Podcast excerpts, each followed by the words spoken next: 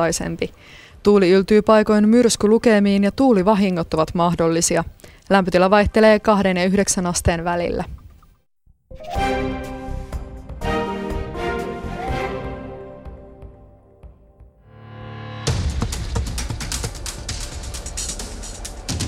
Yle Puheen Urheiluilta.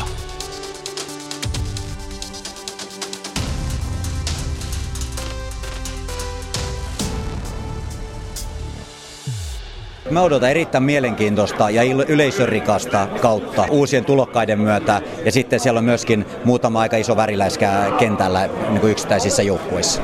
Mä odotan sitä, että asioita, mihin ollaan kiinnitetty talvella huomiota, niin ne näkyy siellä pelaamisessa. Ja saadaan semmoinen pelin näyttävyys ja tuloksen tekeminen tasapainoon. Tasasta sarjaa ja meidän menestystä. Mikä on se yksittäinen asia, miksi mielestäsi tämä Veikkausliigakausi on erilainen kuin aikaisemmin? Se, että Helsingin IFK on siellä mukana. Ja se, että mä pelaan siellä Veikkausliigassa ensimmäistä kertaa. Ehkä se on se, että tähän on noussut niitä mielenkiintoisia ja perinteikäitä joukkueita tipuneiden tilalle ja se varmaan lisää mielenkiintoa. Ja sitten tässä on kovia paikallisderbyjä on ympäriinsä ja ne on varmaan ne isoimmat asiat. Aika jännittävä kausi tulee, koska on 3 nousijaa uutta joukkuetta ja se on mielenkiintoista nähdä, että miten me kaikki tullaan, pärjää. Mulla on hyvä luottaa omaa joukkueesta tietenkin ja toivon kaikille muillekin hyvää. Saan nähdä nyt, mitä kaikki tulee menemään. Yle Puheen Urheiluilta. 4 kokonaista päivää enää jäljellä. Kotimaisen jalkapallon ystävien jo tutuksi tullut pitkä, joillekin varmasti jopa kärsimättömänkin pitkä odotus on jälleen ohi, kun Veikkausliiga käynnistyy sunnuntaina. Lämpimästi tervetuloa mukaan Yle Puheen Urheiluiltaan. Tänään perataan siis läpi alkavaa Veikkausliigakautta ja studiossa vierelläni asiantuntemusta jakamassa Antti Pohja, joka jo naama pienessä virneessä ja jalka vipattain odottaa sunnuntaita. Ato. Onko sellainen mukava, en nyt käytä sanaa pöhinä, vaan laitetaanpa vaikka virinä. Virinä on hieno suomalainen sana ja sanoisin, että on. Mä oon kovin innostunut ja odotan mielenkiinnolla alkavaa kautta ja onneksemme se alkaa tällä viikolla.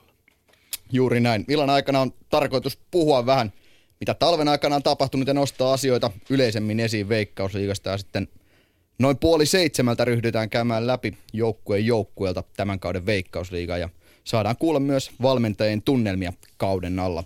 Mutta jotta keskustelu kuitenkin saataisiin vielä lisää pohjaa, niin kuunnellaan ensin Veikkausliigan toimitusjohtajan Timo Marjamaan mietteitä. Tapasin Marjamaan Veikkausliigan avajaistilaisuudessa viime viikolla. Veikkausliigan toimitusjohtaja Timo Marjamaa. Tässä ennen kauden alkua aika hyvä virinä tuntuu olevan. Mitä poikkeuksellista mielestäsi tässä Veikkausliigakaudessa on näin etukäteen? No, poikkeuksellista on se, että meillä on 4/4 joukkueesta vaihtunut niin ehkä nopeallakin aikataululla. Ja on tuonut uusia perinteikäitä kaupunkeja, seuroja mukaan tähän näin, millä on vahvat kannattajapohjat ja tämä luo ehdottomasti sitä isoa odotusarvoa, että mihin mennään tämän kauden suhteen. Niin talven aikana on ollut negatiivisia, sitten on ollut myös positiivisiakin juttuja. Jos mennään ensin näihin vähän negatiivisempiin juttuihin, pari joukkuetta pudonnut pois liigakartalta talousongelmien takia oikeastaan. Minkälaisena näet tämän asian suomalaisen jalkapallon kannalta? Harmittavahan se aina on, että milloin tulee taloudellisia problematiikkaa. Sitä varten sitten tämä lisenssijärjestelmä on olemassa, että pyritään sillä varmistamaan, ettei kesken kauden tule sitten mitään putoamisia taloudellisista rasitteista. Että olisi ollut todella hienoa, että seurat olisi siinä tilanteessa, että ei olisi tarvinnut tulla tällaista lisenssin menettämistä. Mutta nyt sitten mennään käytännössä näiden kanssa ja sellaista se elämä aina välillä on. Aika vähän on joukkueet tehneet voittoa tuossa viime kauden aikana myös HJK, tai siellä ehkä Ilveksen ohella ainoa. HJK teki selkeästi enemmän, mutta Ilves pääsi vähän plussan puolelle toki viime kaudella ykkösessä, mutta jalkapallo se ei ole mikään hyvä bisnes, se ei ole hyvä bisnes Suomessa, se ei ole hyvä bisnes välttämättä edes maailmalla. Joo, se osuu ihan kohdalleen siinä, eikä se ole tarkoituskaan olla välttämättä bisnes. Eli tässä on urheilun erikoispiirteitä ylipäätänsäkin siinä, että siellä ei aja puhtaasti bisnesajurit eteenpäin, vaan siellä on jotain muitakin arvoja, mitkä toimivat mitkä sitten nämä muut arvot mielestäsi on? Ja urheilullisuus, tällainen itsensä ylittäminen ja kilpaileminen ja sitä kautta katsominen, että kuka tällaisesta saa omasta kropastaan eniten irti ja pystyy sitten mahdollisesti kellistämään sen vastustajan tuolla kentällä. Mennään niin positiivisiin asioihin. Aika paljon tällaisia mielenkiintoisia hankintoja, jos miettii hoikoon japanilaiset, nyt Freddy Adu viimeisimpänä. Mistä tämä mielestäsi kertoo, että Veikkausliigajoukkueet saavat naarattua näinkin isoja kaloja? Joo, ja mun mielestä HJK torjuu Uruguayn MM-kilpailujen kapteenin niin tässä näin, että tänne ihan kaikki edes mahdu pelaamaan tänne. Todella mielenkiintoisia, että esimerkiksi tämä Freddy Adukin henkilönä hän on poikkeuksellisen tunnettu. Kiitämme oikein innokkaasti, että hienoa, että saadaan tällaisia pärkkäitä ja nimekkäitä pelaajia. Jos palaan vielä hiukan taaksepäin siihen, kun puhun näistä, että kovia hankintoja saatu, niin mistä se mielestäsi kertoo, että Veikkausliigajoukkueet saavat näin hyviä hankintoja? Siellä on yksittäiset seurat tietysti tekevät tiukkaa skauttausta, mitä löytyy, mutta myöskin se, että taloudellinen tilannekin maailmassa on tiukka, pelaajia on. Kuitenkin täytyy muistaa, että 270 miljoonaa ihmistä pelaa jalkapalloa, eli siis tämä on ylivoimaisesti kilpailuin urheilumuoto, mitä maailmasta löytyy. Ja sinne huipulle pääseminen vaatii aivan uskomattomasti työmäärää ja lahjakkuutta ja onnistumista. Mutta se myös tarkoittaa sitten, että kun on iso määrä yrittäjiä, niin sieltä myös löytyy erittäin hyviä pelaajia, jotka eivät välttämättä löydä sitten itselleen pelipaikkaa jostain toisesta sarjasta. Ja tietysti kaikki ammattiurheilijat haluavat harjoittaa omaa ammattiaan ja se voi tuoda sitten mahdollisuuksia, että löytää tällaisia yllätysnimiäkin mukaan. Tämä on hyvin kansainvälistä toimintaa. Olet itse ollut 4,5 vuotta noin suurin piirtein Veikkausliigan toimitusjohtajana. Mitä tuona aikana on mielestäsi tapahtunut? Nyt katsoisin, että tässä tilanteessa on positiivisemmat näkymät oikeastaan tulevaisuuden osalta. Taloustilanteesta huolimatta. Taloustilanteesta huolimatta, että niinkin hankalaa kuin tämä on. Että silloin kun tulin itse asiassa tähän sisään, Veikkausliigaisen seurat nojautuu hirveän paljon yritysrahoitukseen ja 2008 Suomessa on alkanut melkoinen myllerrys ja kurimus vaan tuntuu menevän huonompaan suuntaan, että missään vaiheessa on ollut sellaista taloudellista nousua, mikä myös heijastuu suoraan meidän toimintaan. On jouduttu todellakin priorisoimaan, katsomaan tiukasti joka ikistä euroa, mitä käytetään ja löytämään sitten notkeita ja joustavia malleja. Meillä oli edellinen mediasopimus Urho TV:n kanssa, joka katosi alta. Siihen jouduttiin ruveta rakentamaan viime vuonna sitten tällainen oma tuotantojärjestelmä ja siinä oli ajatuksena, että yritettiin saada, että me pystytään sitä futiskierros pilotoimaan, toimittamaan tehtynä maailmalle ja rakennettiin järjestelmä, mikä mahdollistaa, että tämä pystyttiin tekemään. Saatiin Veikkaus TV:llä se muutamaan kertaan erittäin hyvät palautteet siitä Yle. Tietysti syyskuussa innostui, saikin uskomattoman hyvät numerot siihen.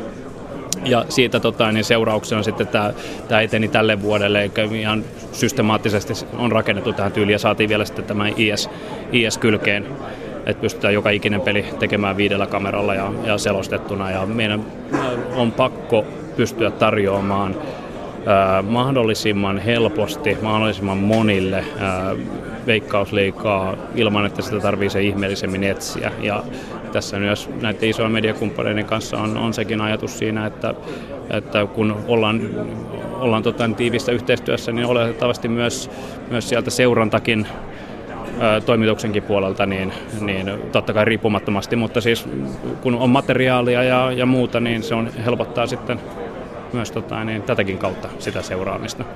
Mihin uskot, että olet pystynyt toimitusjohtajana vaikuttamaan eniten näiden 4,5 vuoden aikana? No se ehkä on pyritty mahdollisimman läpinäkyväksi kaikessa toiminnassa ja sellaiseksi, että mekin ajetaan niin kuin kattojärjestönä talous edellä.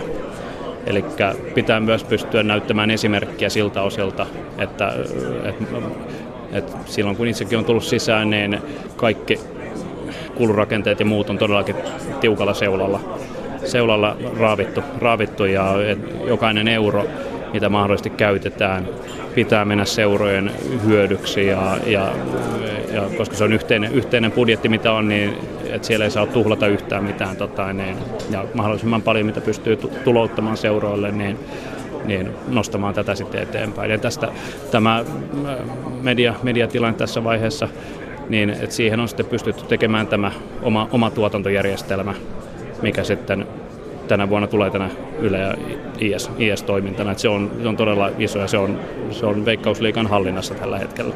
Kauden pituudesta siitä ollaan puhuttu aina todella paljon. Nytkin ennen kauden alkua pieniä uhkakuvia näistä olosuhteista ja muista. Pitäisikö otteluita viedä alkukaudesta enemmän halleihin, vaikka sitten yleisömäärien kustannuksella? Ei halleja pysty toteuttamaan. Jos me ajatellaan niin näitä TV-sopimuksiakin tällä hetkellä, niin se on vaan mahdoton yhdistää sitten niitä, että mennään johonkin pieniin halleihin. Se on kiva ajatus, että olisi halleissa, että hoidetaan ne pelit alta pois, mutta sitten siihen tulee tällaiset muut kuviot mieleen, että esimerkiksi näissä stadionillakin näistä täytyy olla kuvansiirtoyhteydet ja kaikki rakennuttamisena kiinteästi, että saadaan se materiaali sieltä menemään eteenpäin. Ja ei tällaisissa pienissä halleissa, niin niissä ole olemassa mitään kuvansiirtoyhteyksiä ja muita valmiita kuvauspaikkoja. Mutta kun yleisömääristä aina puhutaan, miten tärkeänä näet nuo yleisömäärät toimitusjohtajat? Toivottavasti mahdollisimman moni ostaa rahalla lippua seurojen peleihin, se auttaa hirveän paljon seuroja taloudellisesti. Niin, mutta onko tämä yleisömääräkeskustelu jopa aika turhaa, koska jos miettii, että 60-luvulta asti 3,000–2,000 ihmistä on käynyt katsomassa. Joo, mutta se on sellainen, niin kun, se on mukava ja helppo niin mistä pystyy niin möläyttämään aina omia mielipiteitään, mutta se on seurausta sitten siitä, ja missä mennään, ja me ollaan kuitenkin ulkoilmaurheilusta tai maksullisista tapahtumista niin ylivoimaisesti suurin, että vertaa festivaaleihin tai mihin ne on yksittäistä tapahtumia tai konsertteja tai muuta. Et me ollaan tämän sarjamuotoinen jatkuvasti. Tuolla voidaan olla loskassa ja rännässä vähän kienossakin ympäristössä ja siltikin saada tuhansia ihmisiä maksamaan niin kuin omalla rahalla ja käyttämään vapaa-aikaansa siihen.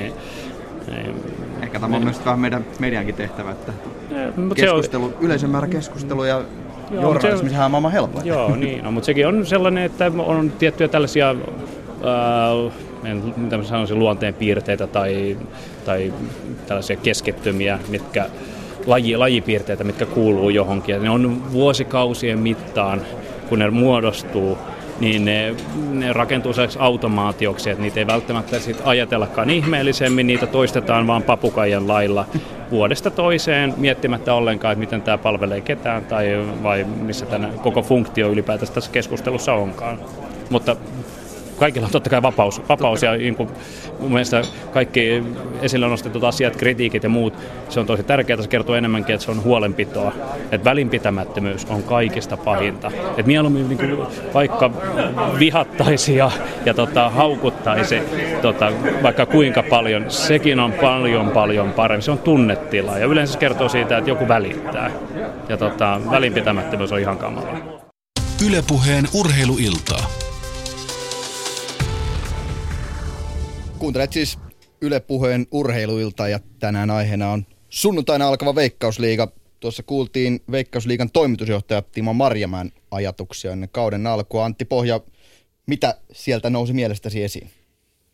No mun mielestä aika paljonkin, jos ihan toi viimeinen virke nyt ensimmäisen ei jäi mieleen tai päällimmäiseksi, niin musta se on just näin, että kaivataan paljon keskustelua puolesta ja vastaan jalkapallosta tähän maahan entistä enemmän ja niin kauan kun pystyy perustelemaan oman kantansa, niin musta se on upeata kun keskustellaan ja saa olla välillä tunteitakin pelissä. Et se mun mielestä sen keskustelun entistä enemmän, sen lisääminen ja syvällistäminen, niin se kehittää suomalaista jalkapalloa.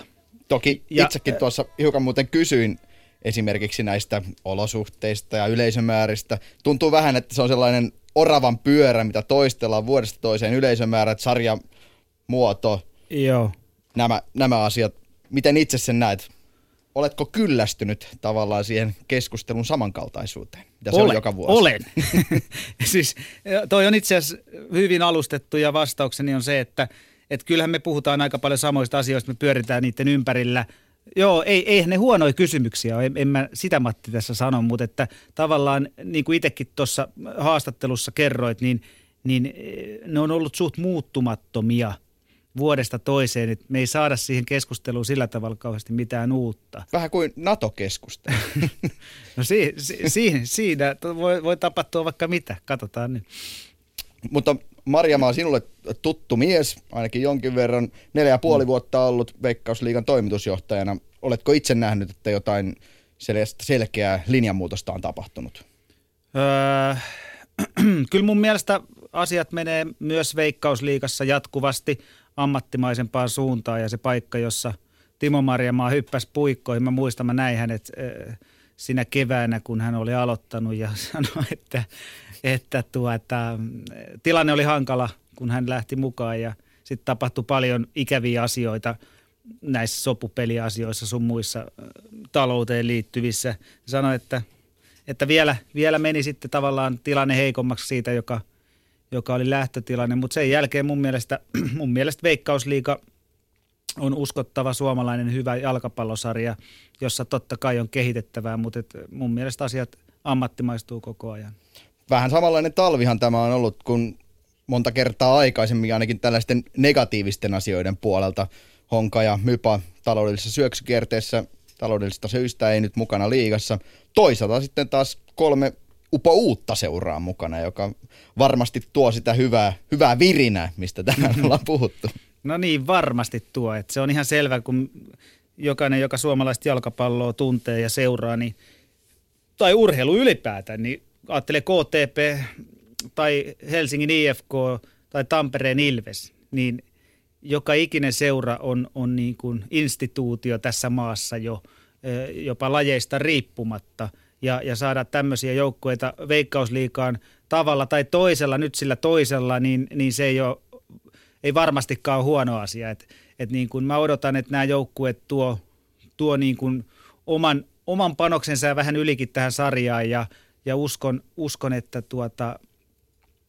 eivät tule pelkästään käymään, että okei, tästä sarjasta aina tippuu joku ja joku tulee ylös, mutta että näillä kaikilla joukkueilla on jonkunnäköinen tulevaisuus mun mielestä edessä. Tuossa Marjamaa haastattelussa sivutiin niin noita hankintoja, ja kyllähän nämä hankinnat ovat olleet sellaisia, jotka varmasti ovat lisänneet sitä mielenkiintoa Veikkausliigaan. Mennään nyt kuuntelemaan, keitä valmentajat ja pelaajat pitävät ehkä tämän kauden mielenkiintoisimpana hankintana. No kyllä se varmaan tässä kohtaa nyt, kun se on viimeinen hankinta, tai oikeastaan se menee Mousse tai sitten Adu. Kyllä tuo meidän japanilaiskaksikko on mielenkiintoinen ihan osittain jo senkin takia, että täällä ei japanilaisia pelaajia ole aikaisemmin nähty. Ja Pekka Lagerblom on mun mielestä erittäin mielenkiintoinen pelaaja. HJK on japanilaispelaaja, on ainakin semmosia, että kovalla CV:llä molemmat tulee varmasti tekijämiehiä. No nyt mä oon nähnyt Hambon muutaman kerran pelaavan livenä, niin mä sanon, että Hambo on tosi mielenkiintoinen mun mielestä. No nyt voisi vetää tämän kupsi viimeisimmän hankinnan Adi. Sanotaan vaikka, että Denis Abdullahi. Mielenkiintoisin hankinta. Joidenkin mielestä voi olla minä totta, mutta tietenkin kaikilla oma mielipide. Mä sanoisin nyt tää uusi äijä, tää Freddy Adu, koska jengi sanoi, että se on niinku, no silloin kun se teki joku 13-14-vuotiaan jo miesten kanssa diili jossain jenkeissä, niin että se olisi pitänyt olla uusi Pele. Pele on niinku iso tekijä silloin joskus, niin mun mielestä ainakin Freddy Adu on se mielenkiintoisin hankinta. Yle Puheen urheiluilta.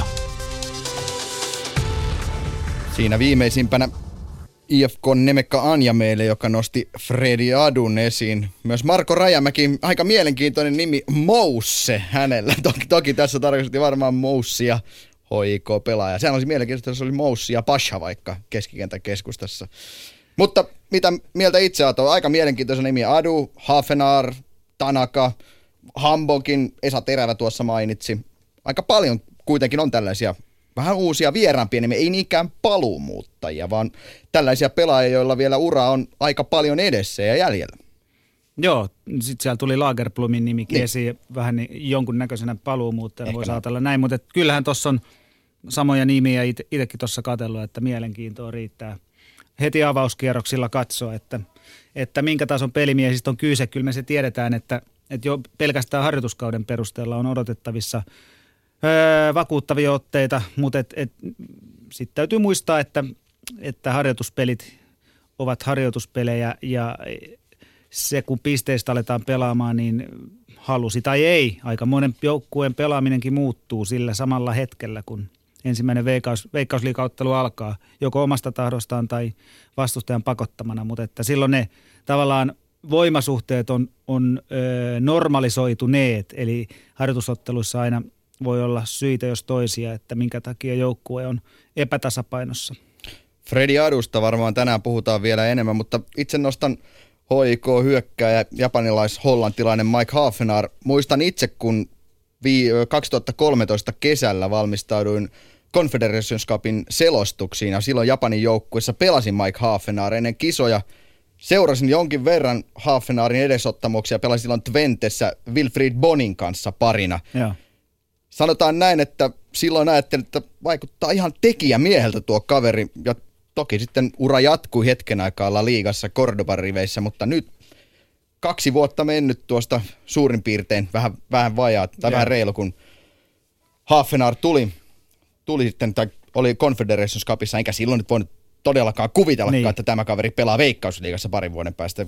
Kyllähän se jostain kertoo, että HIK tällaisia pelaajia saa joukkoihinsa. Kertoo varmasti myös siitä, että ilmeisesti mitä kuulee ja näkee, niin Havenaar ei vielä ihan siinä superkunnossaan ole, mutta varmasti kovaa vauhtia sinne menossa ja ohjelmat on suunniteltu niin, että rasituksen ja levon suhde on oikea, jotta se huippukunto löytyy, mutta kyllähän hänestä niin kuin näkee ominaisuuksiltaan, että kyse on laatupelaajasta, että se mikä on nähnyt videoilta sekä sitten täällä kotimaassa pelaavan, niin kyllä niin kuin ominaisuukset on sitä luokkaa, että jos ja kun pallot tipahtelevat sinne, minne ne on tarkoitettu tipahtelevan ja mies tietää, missä pitää silloin olla, niin kyllä mä uskon, että hän maaleja osaa tehdä. Sekä jalalla että päällä.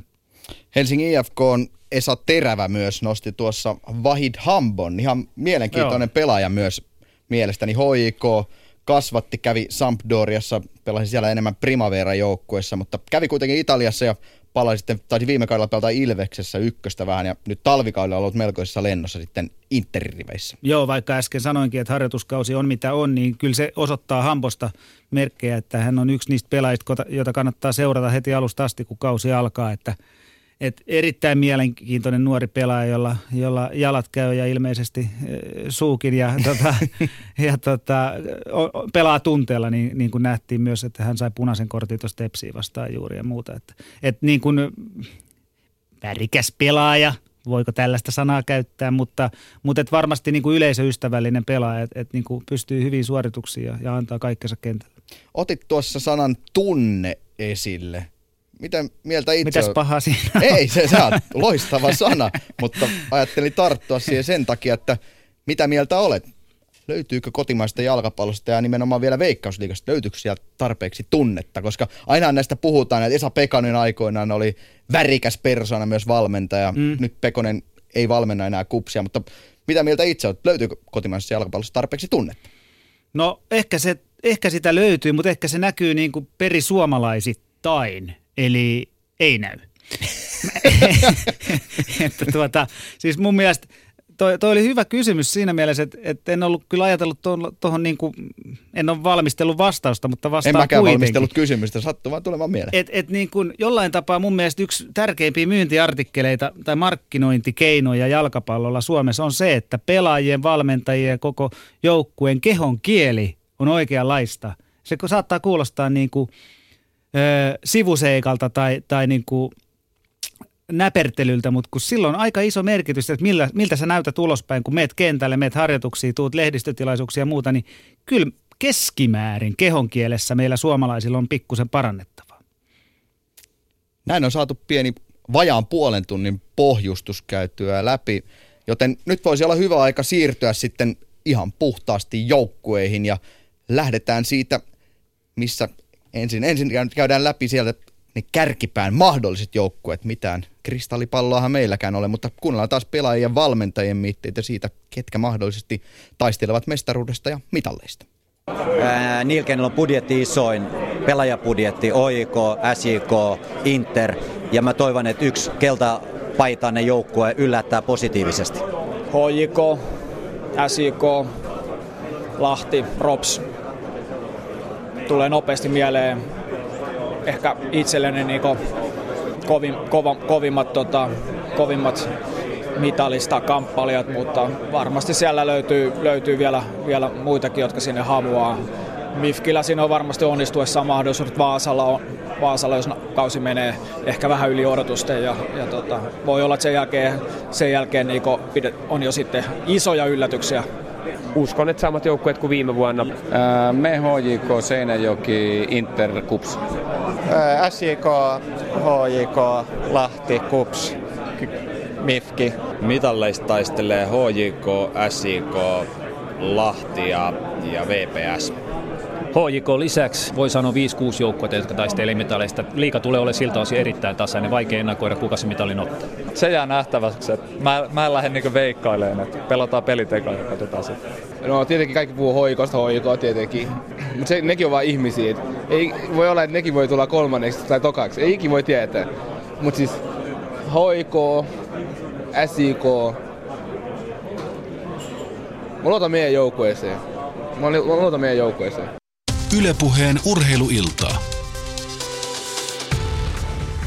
Siinä viimeisimpänä Helsingin IFK Nemekka Anja meille sanoi, että HJK:kin hekin ovat vain ihmisiä, mutta kun 6 mestaruutta on voittanut putkeen, 7.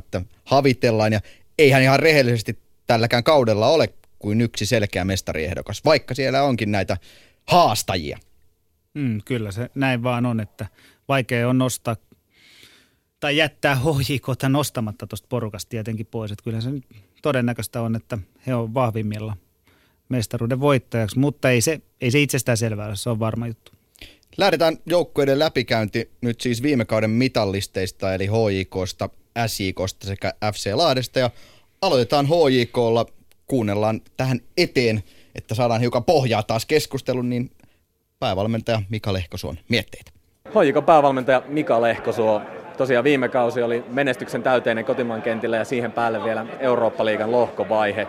Millä teemoilla on lähdetty kehittämään tämän kauden toimintaa? Mennyt analysoitu tarkkaan ja sieltä haettu tietysti vauhtia siihen, että se jokapäiväisen työ tekemisen laatu olisi koko ajan parempaa ja sellaista raakaa työtä, ei mitään ihmetempoja.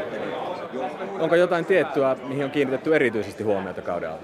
Kyllä varmaan ilman muuta noista europeleistä, mitä viime vuonna 12 kappaletta tuli, se on paljon pelejä, josta voi saada jo jotain otantaa ja kokemuksia ehkä enemmän kuin semmoisesta normaalista 2-4 pelistä, mihin on itse tottunut tässä viimeisen 10 vuoden aikana, niin kyllä semmoinen erilaisia asioita muun muassa miten vastustaja kollektiivisesti ja yksilön teknis-taktisten tekemisen kautta prässää pallollispelaajaa tai yleensäkin antaa painetta, kun me ollaan rakentamassa peliä.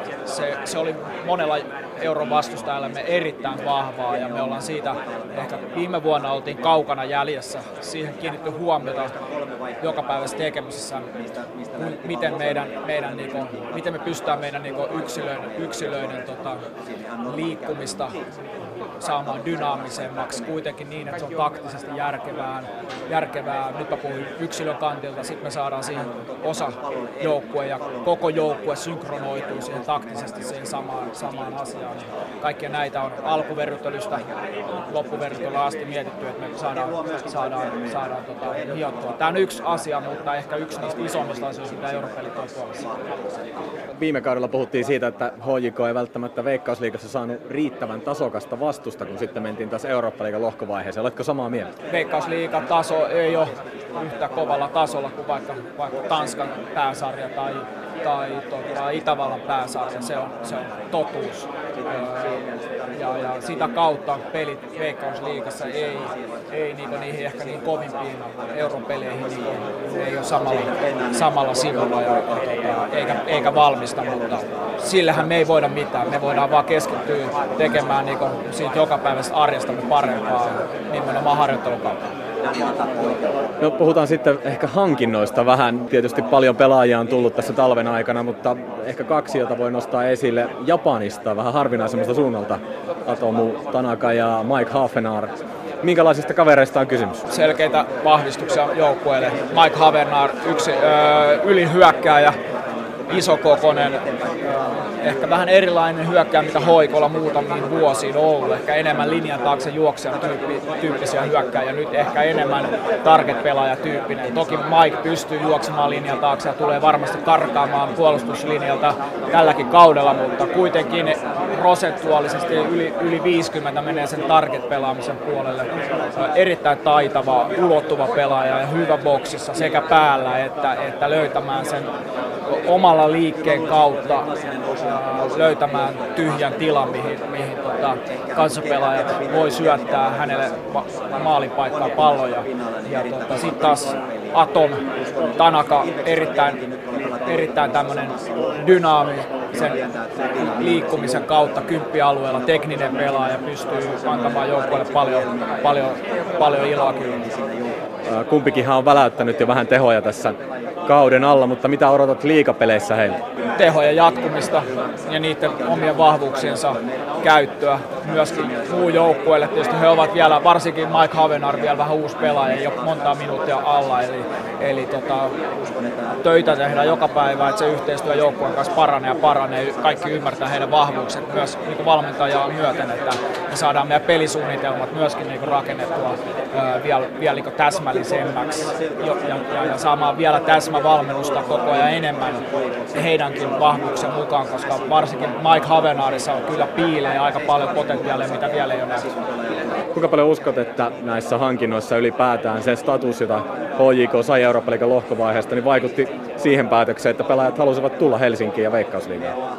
Totta kai on selvä, ainakin Atomi on muistaakseni julkisuudeksi sanonut, että kyllähän Eurooppa oli semmoinen, mikä häntä kiinnosti niin kuin jo kohtuullisen pitkän Japanissa pelatun niin kuin uran jälkeen, ja kyllähän Veikkausliiga hänelle on niin kuin askel sitten seuraavaan kovempaan sarjaan Euroopassa, ja jos meillä ei olisi niin kuin europelejä tiedossa ja euromenestystä, niin tuskinpä ehkä HJK kiinnostaisi samalla lailla. Toki Aki Riihlaidella oli iso panos myöskin tässä asiassa ja tässä Japani-kuljussa. Yle Puheen urheiluiltaa.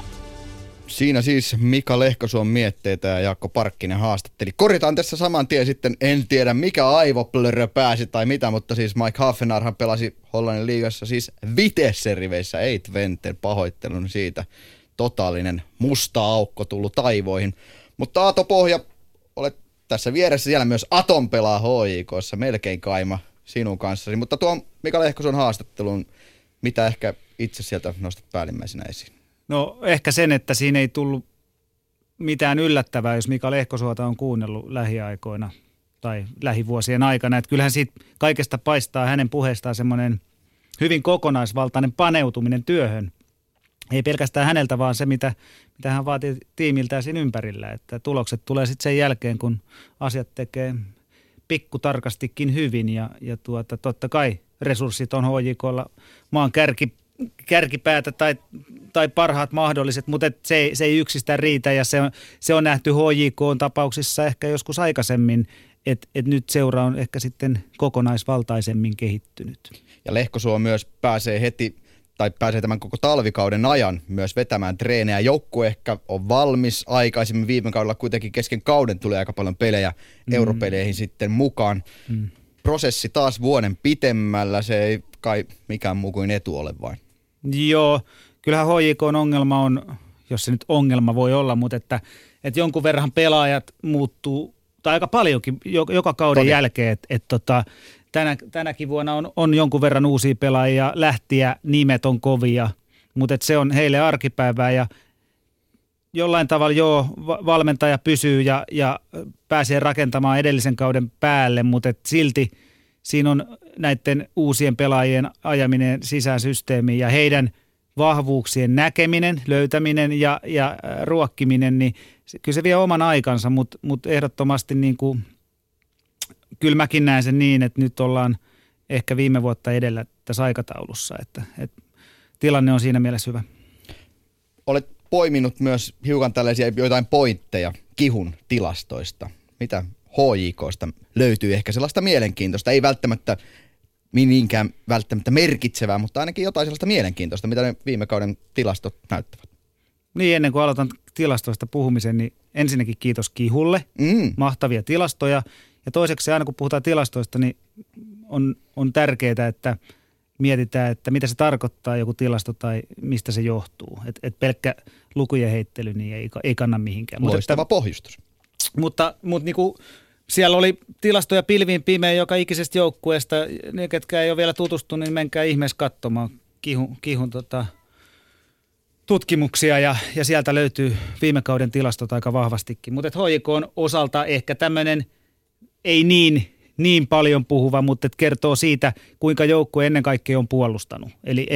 Eli aina puhutaan siitä, kuinka HJK hyökkää ja luo tilanteita ja voittaa murskanumeroin, mutta sitten täytyy muistaa, että yksikään joukkue oikeasti ei menesty, jos ei puolustus ole kunnossa. Ja Lehkosuo, kun tuli HJK:hon, niin se oli ensimmäinen asia, jonka hän laittoi kuntoon, ja sen päälle on sitten rakennettu viimevuotistakin menestystä, jota sitten riittikin. Eli tilaston numero on se, että HJK on viime kaudella ollut ainoa joukkue, jota vastaan vastustajat on luoneet maalitekotilanteensa yli puolet rangaistusalueen ulkopuolelta. Ja se taas tarkoittaa sitä, että tilanteiden laatu on huomattavasti heikompi kuin rangaistusalueen sisäpuolelta, mutta että 49% ainoastaan sisäpuolelta tehtyjä tilanteita HJK:ta vastaan. Se kertoo siitä, että puolustuksen sisälle tai muotoon on ollut hyvin vaikea murtautua. Itse asiassa todella merkittävänkin vähän oikeastaan. Tuo kertoo sen, että miten hyvin Lehkosuo jo ensimmäisellä kaudella sai puolustuksensa toimimaan. Kyllä. Koko joukkueen puolustuksen nimenomaan. Kyllä. Tästä on kyse. Jos mietitään näitä HJK-hankintoja, japanilaiset Mike Havenaar, hänestä ollaan puhuttu, mutta Atomu Tanaka sitten puolestaan, ainakin mitä itse olen hänen pelejään nähnyt tässä talvikauden ja harjoituskauden aikana, niin peruspelaamisen taso on aivan järisyttävän korkealla tasolla. Niin. Ja uskon, että hän voi olla jopa vielä merkittävämpikin tekijä HJK-pelaamisessa kuin sitten Mike Havenaar. No se, mä näen tuon asian samalla tavalla ja sitten täytyy miettiä, että muistaa se, että kuinka vähän aikaa hän on ollut vasta joukkuessa ja just tämä, että peruspelaamisen taso korkealla, miten se näkyy? No juuri ei mitenkään ja se on se, just se pointti, eli kaikki on vaivatonta. Et ei tarvitse miettiä mitä tekee, kunhan vain tekee, koska kaikki on syvällä selkäytimessä ja vaikeita asioita ei kannata tehdä liikaa ja silloin pelaaminen yleensä menee eteenpäin, kun asiat tekee mahdollisimman yksinkertaisesti ja mun mielestä hänen pelaamisesta se näkyy. Et pelkästään hänen takia kannattaa mennä katsoa Veikkausliigaa, että mitä siellä oikeasti kannattaa kentällä tehdä. HJK puolustus, se pysynyt suurin piirtein samana, maalille tullut Daniel Örlund, joka pelasi Rosenborgissa ja tämän lisäksi sitten jo mainittu ei Mouse, vaan Moussi keskientä keskustassa, pelannut pitkään Englannissa mestaruussarjassa. Yeah. Hänestä ei ehkä vielä näiden talvikauden otteiden perusteella ainakaan itse mitään ihan tarkkaa kuvaa muuten kuin, että onhan tällainen iso, vahva, fyysinen keskientän pohjapelaaja, joka pystyy pelaamaan aika hyvää tämmöistä peruspeliä myös. Pystyy pelaamaan ja mä uskon, että kun kausi alkaa, niin me nähdään taas huomattavasti vielä lisää hänestäkin. Täytyy muistaa, että nyt on kuitenkin harjoituskausi vasta ollut menossa ja kun on, niin kuin sanoit, niin jonkun verran pelejä tuolla Englannissa alla, niin tietty rutiinitaso riittää tässä vaiheessa, että se totaalinen syttyminen tapahtuu varmaan siinä vaiheessa, kun kilpailut alkaa. Pakko kuitenkin kysyä tähän, että näetkö mitään sellaista syytä, miksi HJK ei voittaisi mestaruutta? No on, totta kai se on mahdollista. Jos niin kuin SJK tai joku muu saa hyvän alun ja HJK huonon jostain syystä, niin totta kai se on mahdollista. HJK on omat kiireensä Euroopassa ja muuta ja kaikki, jos tulee pahoja loukkaantumisia tai hankinnat jostain syystä eivät osukaan, niin kaikki on mahdollista, mutta en mä niinku oikeasti usko siihen. Et sitten taas jos systeemi ja pelitapa on luotu enemmänkin koko joukkueen kuin tiettyjen pelaajien ympärille, niin kuin onkin, niin silloin nämäkään asiat ei juuri liikoja heilauta ja materiaali on leveämpi kuin ehkä muilla ja tasoa löytyy myös niin kuin penkiltä ja penkin ulkopuolelta, niin ei se kovin todennäköistä ole. Shoutboxissa kysytään, että pitäisikö muidenkin liigaseurojen mahdollisesti kääntyä tänne Aasian korttien suuntaan? No pitäisi. Ja ei pitäisi, että siis se, totta kai siellä on manner täynnä hienoja pelaajia varmasti, että tärkeintä ilmansuunnasta riippumatta on se, että että tekee sitä työtä sen oikean tyyppisen pelaajan eteen. Et ei välttämättä jokainen pelaaja, joka menee HJK:hon, niin ole passeli kaikkiin muihin joukkueisiin. Et pitää ensin tietää, mitä haluaa, mitä etsii, ja sitten katsoa, että mistä sitä on saatavilla. Shoutboxissa, eli tuolla huutolaatikossa, myös kyseltiin jossain vaiheessa aika paljon, että mistä näitä pelejä näkee, niin Ylellä siis 7 jalkapallokierrosta telkkarista, eli samalla formaatilla kuin Yle Puheessa on jalkapallokierrosta viety läpi, ja Yle Puheella myös jalkapallokierros siis jokaiselta kierrokselta näin lähtökohtaisesti, ja tämän lisäksi ISTV näyttää kaikki ottelut 5 kameralla kuvaten.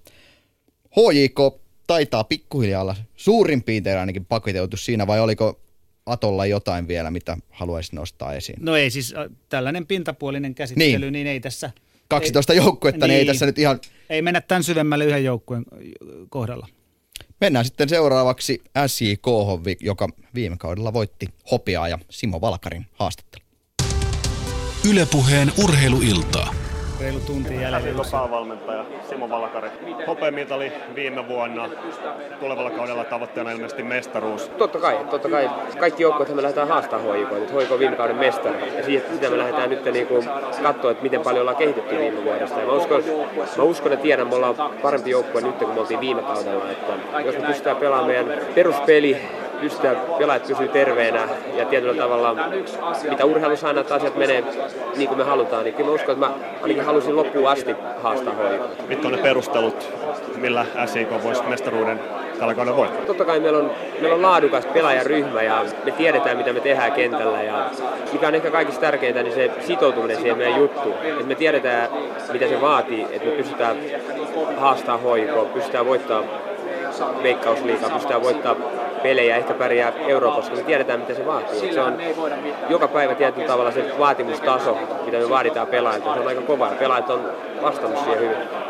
Niin, sanoit hyvä pelaajamateriaali, ja joukkue on vahvistunut ehkä hieman jopa viime kaudesta. Nostetaan esille Mehmet Hetemaa. Minkälaisen palapelipalan Mehu tuo tuohon keskikentälle? Joo, Mehu on, totta kai se tuo sen oman kokemuksensa, ja mun mielestä on hienoa, että Mehu tässä vaiheessa uraa valitsi tulla SJK:lle, näkee, että SJK on hyvä paikka kehittyä edelleen pelaajana ja lähteä siitä eteenpäin. Ja mä uskon, kun mennään joukkueena eteenpäin, niin Mehukin pääsee eteenpäin. Mutta se on tosi tärkeä pelitaktiilisesti, se on se tasapainottava siinä puolustuksen ja hyökkäyksen välissä. Hyvällä potkutekniikalla, syöttövalikoimalla pystyy linkittämään meidän hyökkäykseen. Ja totta kai myös se taktinen älykkyys, mikä Mehmetillä on, niin se auttaa monesti pitämään meidän pelin paljon paremmassa tasapainossa. Tosi tärkeä palanen. Viime kaudella ensimmäinen kausi Veikkausliigassa ja heti mitali. Minkälainen jalkapallopitäjä Seinäjoki nyt on? Tunnettu pesäpallosta, mutta onko menestys nostanut jonkinlaista buumia?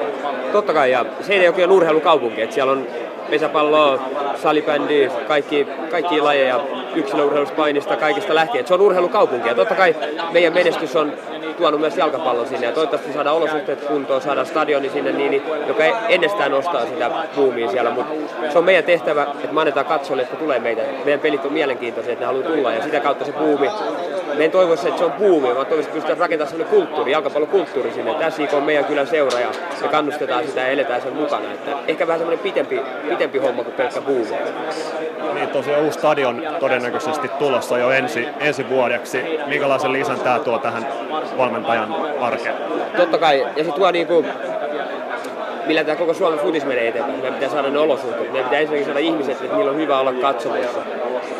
Pelissä itse asiassa on paljon hyviä pelejä, mutta meidän olosuhteet on mitä on. Ja totta kai kun sulla on tuommoinen oma stadion, missä pystyt pelaamaan, niin se nostaa myös sitä pelin tasoa. Kun me päivittäin pystytään hyvissä olosuhteissa harjoittelemaan, niin totta kai se on ihan matematiikkaa, että meidän pelaatkin kehittyy, meidän peli kehittyy, meidän joukkue kehittyy. Et tosi tärkeänä olosuhteet.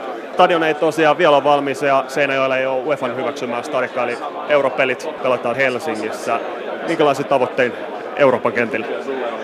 No sanotaan, että ne europelit on semmoinen bonus meille, että me halutaan pärjätä kotimaan sarjassa, että tässä tulisi semmoinen jatkuma, että me päästäisiin joka vuosi Eurooppaan. Ja se on kylmä fakta, että meidän joukkue kehittyy, mitä enemmän me pystytään pelaamaan niitä europelejä. Ja totta kai se on meille seikkailu ja se on semmoinen oikeastaan kiva piristysruiske siinä kesällä, että me päästään vähän erilaisia joukkueita vastaan pelaamaan ja kaikkea semmoista. Mutta tärkein keskittyminen edelleen Veikkausliigassa, europelit on pieni hieno bonus siellä päällä. Otetaan loppuun vielä, teillä on aika moni kummiselta tuossa seurataistalla Raimo Sarajärvi. Minkälainen rooli Raimolla on puheenjohtajuutensa lisäksi seurassa? Näkyykö joukkueen jokapäiväisessä arkityöskentelyssä jotenkin? Totta kai ollaan päivittäin yhteydessä ja paljon tehdään hommia ja näkyy joukkueen työskentelyssä siinä, että on tekemässä talkoohommia niin kuin kuka tahansa talkootyöntekijä. Totta kai koko hallitukselle iso homma ja haaste, että pystyy keräämään rahoituksen ja on pystynyt rakentamaan nuo olosuhteet, mitkä meillä on. Että se on ihan fantastista ja se on ollut seuraamusta ja tämä meidän menestys on ollut seuraamusta siitä, mitä taustalla hallitus on tehnyt Raimo Saarajärven johdolla. Yle Puheen Urheiluiltaa. Kuuntelet siis Urheiluiltaa ja aiheena jalkapallon Veikkausliiga, joka alkaa sunnuntaina. Siinä Simo Valakarin SJK-päävalmentajan haastattelu, jota tenttasi Manu Myllyaho. Hoiko suurin haastajahan SJK-kauden alla kai on ja SJK on sellainen osoitus siitä, mitä tällaisella pitkäjänteisellä työllä on saatu aikaiseksi. Ei ole sellaista buumiajattelua, niin kuin Valakarikin tuossa sanoi, vaan enemmänkin perustetaan tällaisen pitkäjänteiseen työhön, missä sitten saadaan niitä tuloksia myös pitkällä aikajänteellä, eikä sellaista hetkellistä buumia ainoastaan. Joo, ja kyllä kehitetty seuraa myöskin, niin kuin ei pelkästään joukkuetta, niin hienolla tavalla, niin kuin Simokin tuossa haastattelussa kertoi, niin kyllä se oma stadion, se ei ole pelkästään se, että saadaan lisää kuppi-istuimia, vaan se lisää seuran itsetuntoa, että meillä on oikeasti tämmöinen oma pyhättö, se lisää, että joukkueella on koti ja saadaan niin kuin olosuhteita parannettua huomattava harppaus eteenpäin, niin se lisää uskottavuutta ja tuo mukanaan niin kuin paljon positiivista kierrettä varmasti. Ja tässä SJK:ssa on ehkä mielenkiintoista se, että tällaisella pitkäjänteisellä työllä on saatu kuitenkin aika nopeassa tahdissa sitten tulosta. Niin, kyllähän heidät ehkä erottaa monesta muusta seurasta myös se, että heillä on rahaa. että heillä on niin kuin mahdollisuus tehdä asioita ehkä enemmän kuin tyypillinen nousijajoukkue pystyy tekemään. Et sekin täytyy muistaa, mutta raha täytyy käyttää oikein. Ei oteta siis mitään pois heiltä. Et he on tuonut omalla panoksellaan upean lisän suomalaiseen Veikkausliigaan ja tie on tosiaan, niin kuin sanoit, se on pitkäjänteinen, että heillä ei mitään varmaan hopeamitalikrapulaa tässä ole olemassakaan, että he katsovat koko ajan vaan eteenpäin ja ylöspäin ja kurkottelevat, katsovat sinne HJK:ta kiusatakseen, että voisiko jo tänä vuonna olla mestaruus mahdollinen. Vai on se kuinka todennäköistä tai epätodennäköistä tahansa, niin musta on hienoa, että se sanotaan ääneen, koska heillä on siihen mahdollisuus, pieni tai iso heillä on se mahdollisuus, niin se sanotaan ääneen. Musta se niin kuin tuo koko Veikkausliigan kilpailullisuuteen tietyn asenteellisen ryhdin. Mutta ennen liigakauden alkua tuli pieni takaisku viime viikonloppuna. KuPS voitti Suomen Cupin 5. kierroksella SJK:n. SJK:lle se oli paha takaisku, koska Cup-mestaruuskin oli yksi tällainen asia, mitä oli ennen kautta ehkä vatvottu, että se oli se, mitä lähdetään myös tavoittelemaan sitten sarjamenestyksen lisäksi. No aivan varmasti oli suuri takaisku, mutta Cup on tämmöistä, että yksi ottelu kaiken kääntää voi ja en nähnyt peliä, mutta raporttien perusteella niin SJK oli vienyt niin sanotusti peliä ja KuPS sitten onnistunut puolustamaan heidän pahimmat tilanteet pois, että tavallaan tämmöiseen kupluonteeseen semmoinen pitkäjänteinen pelin kehittäminen ei ehkä ihan täysin istukaan, että tällä kertaa kävi näin ja KuPSille tietysti onnittelut siitä.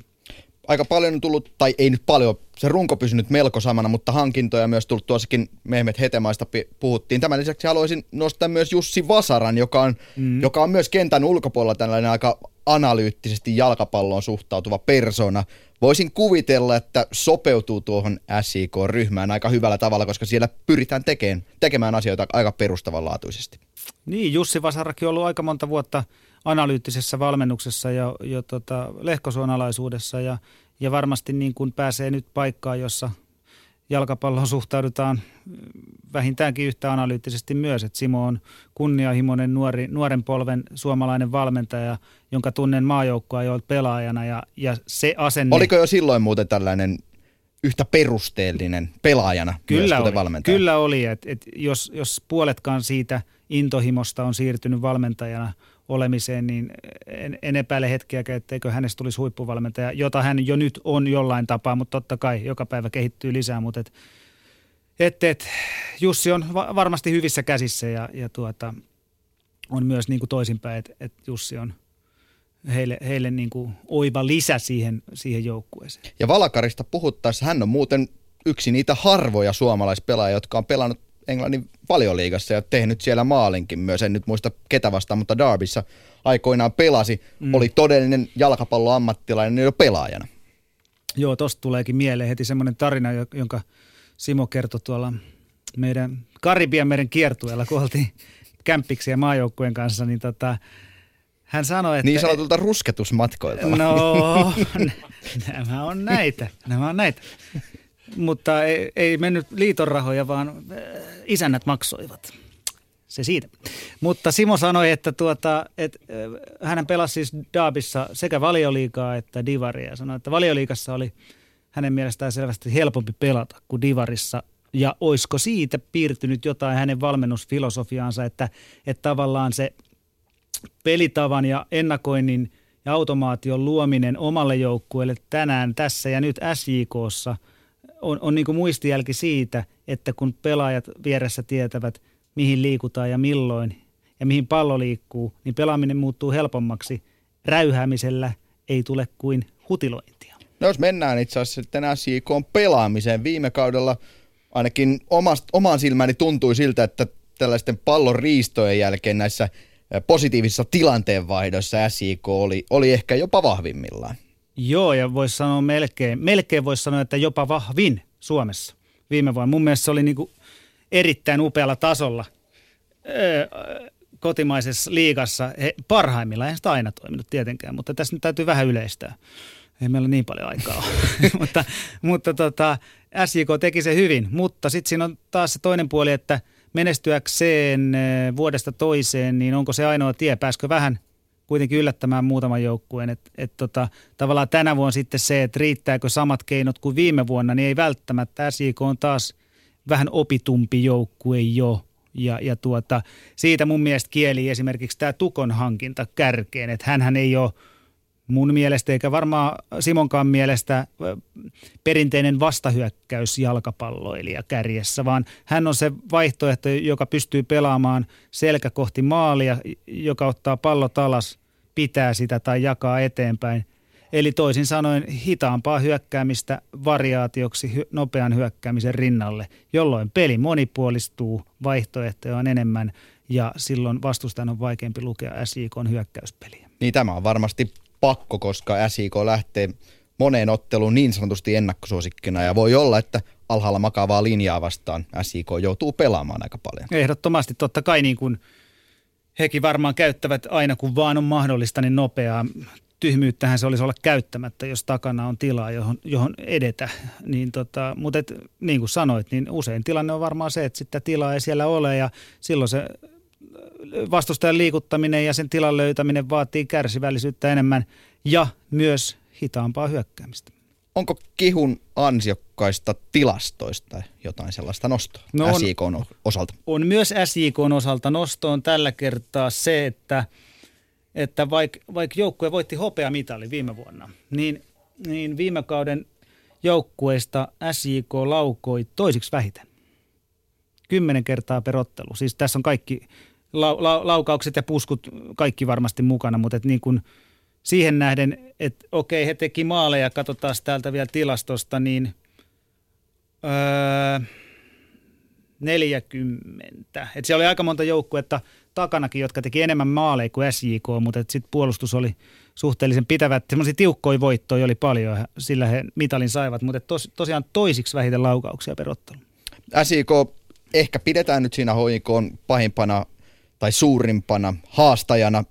Miten itse näet, onko SJK:lla realistiset saumat vaikka jopa mestaruuteen?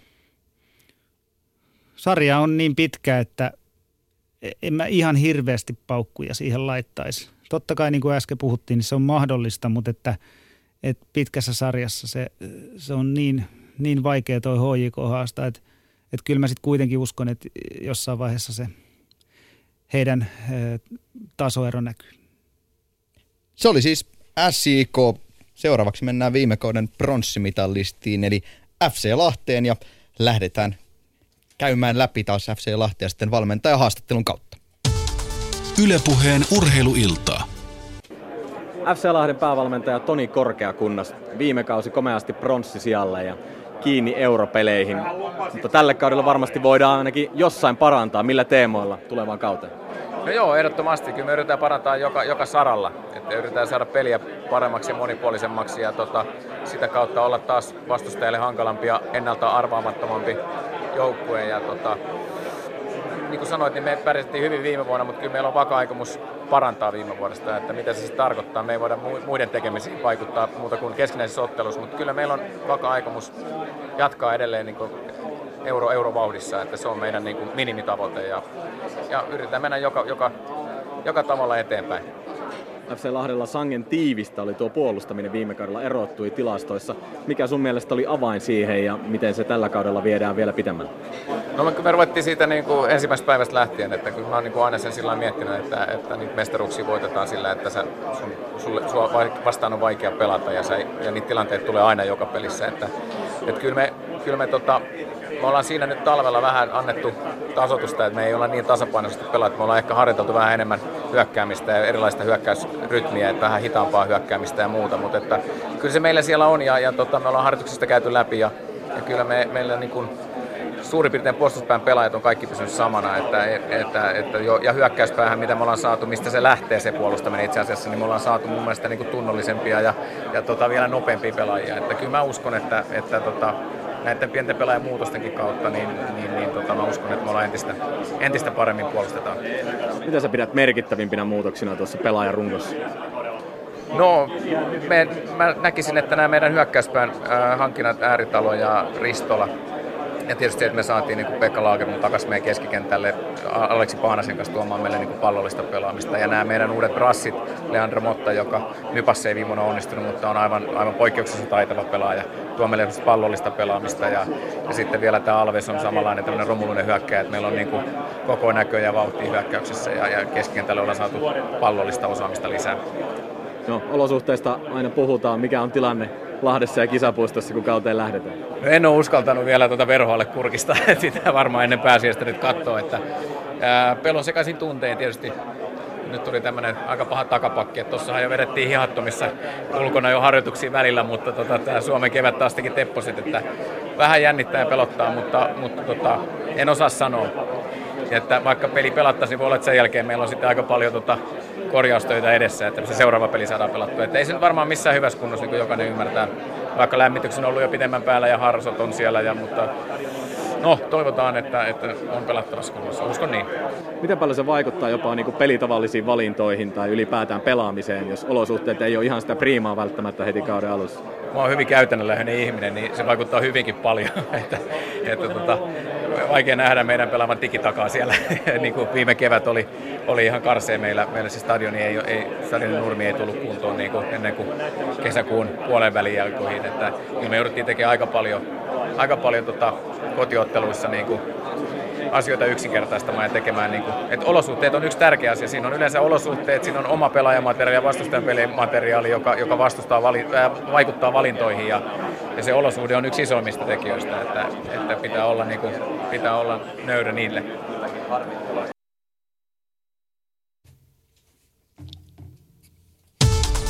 Yle Puheen urheiluiltaa. Näppäin käsi herkässä täällä. Kuunneltiin tuota Toni Korkeakunnasta, niin valitettavasti pienet tauosta, mutta Antti Pohjan Veikkausliiga iltaa tässä vietellään, tunti vielä jäljellä. Otapa heti kiinni tuon Toni Korkeakunnaksen puheeseen siitä, että minkälaista palloa FC Lahti pelasi viime kaudella, alkukaudesta. Muistuu se kevään karmeus kyllä mieleen, että Lahti pelasi stadionilla ja käytännönläheisyyttä löytyi Korkeakunnaksen pelisysteemi tai taktiikka valinnoissa, että kyllähän se oli hyvin, hyvin pelkistetty ja en ihmettele. Kenttä oli sen verran huonossa kunnossa, että jokainen syöttö oli riski, niin kuin Kimmo Tarkki aikoinaan sanoi kauniisti.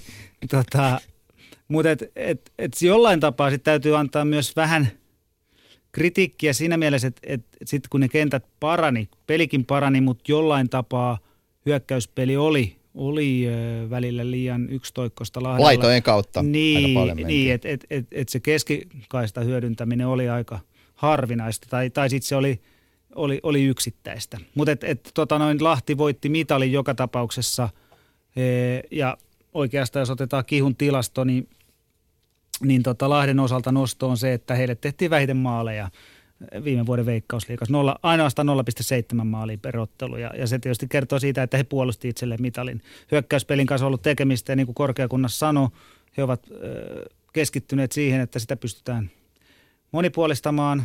Kohta nähdään, miten se on onnistunut.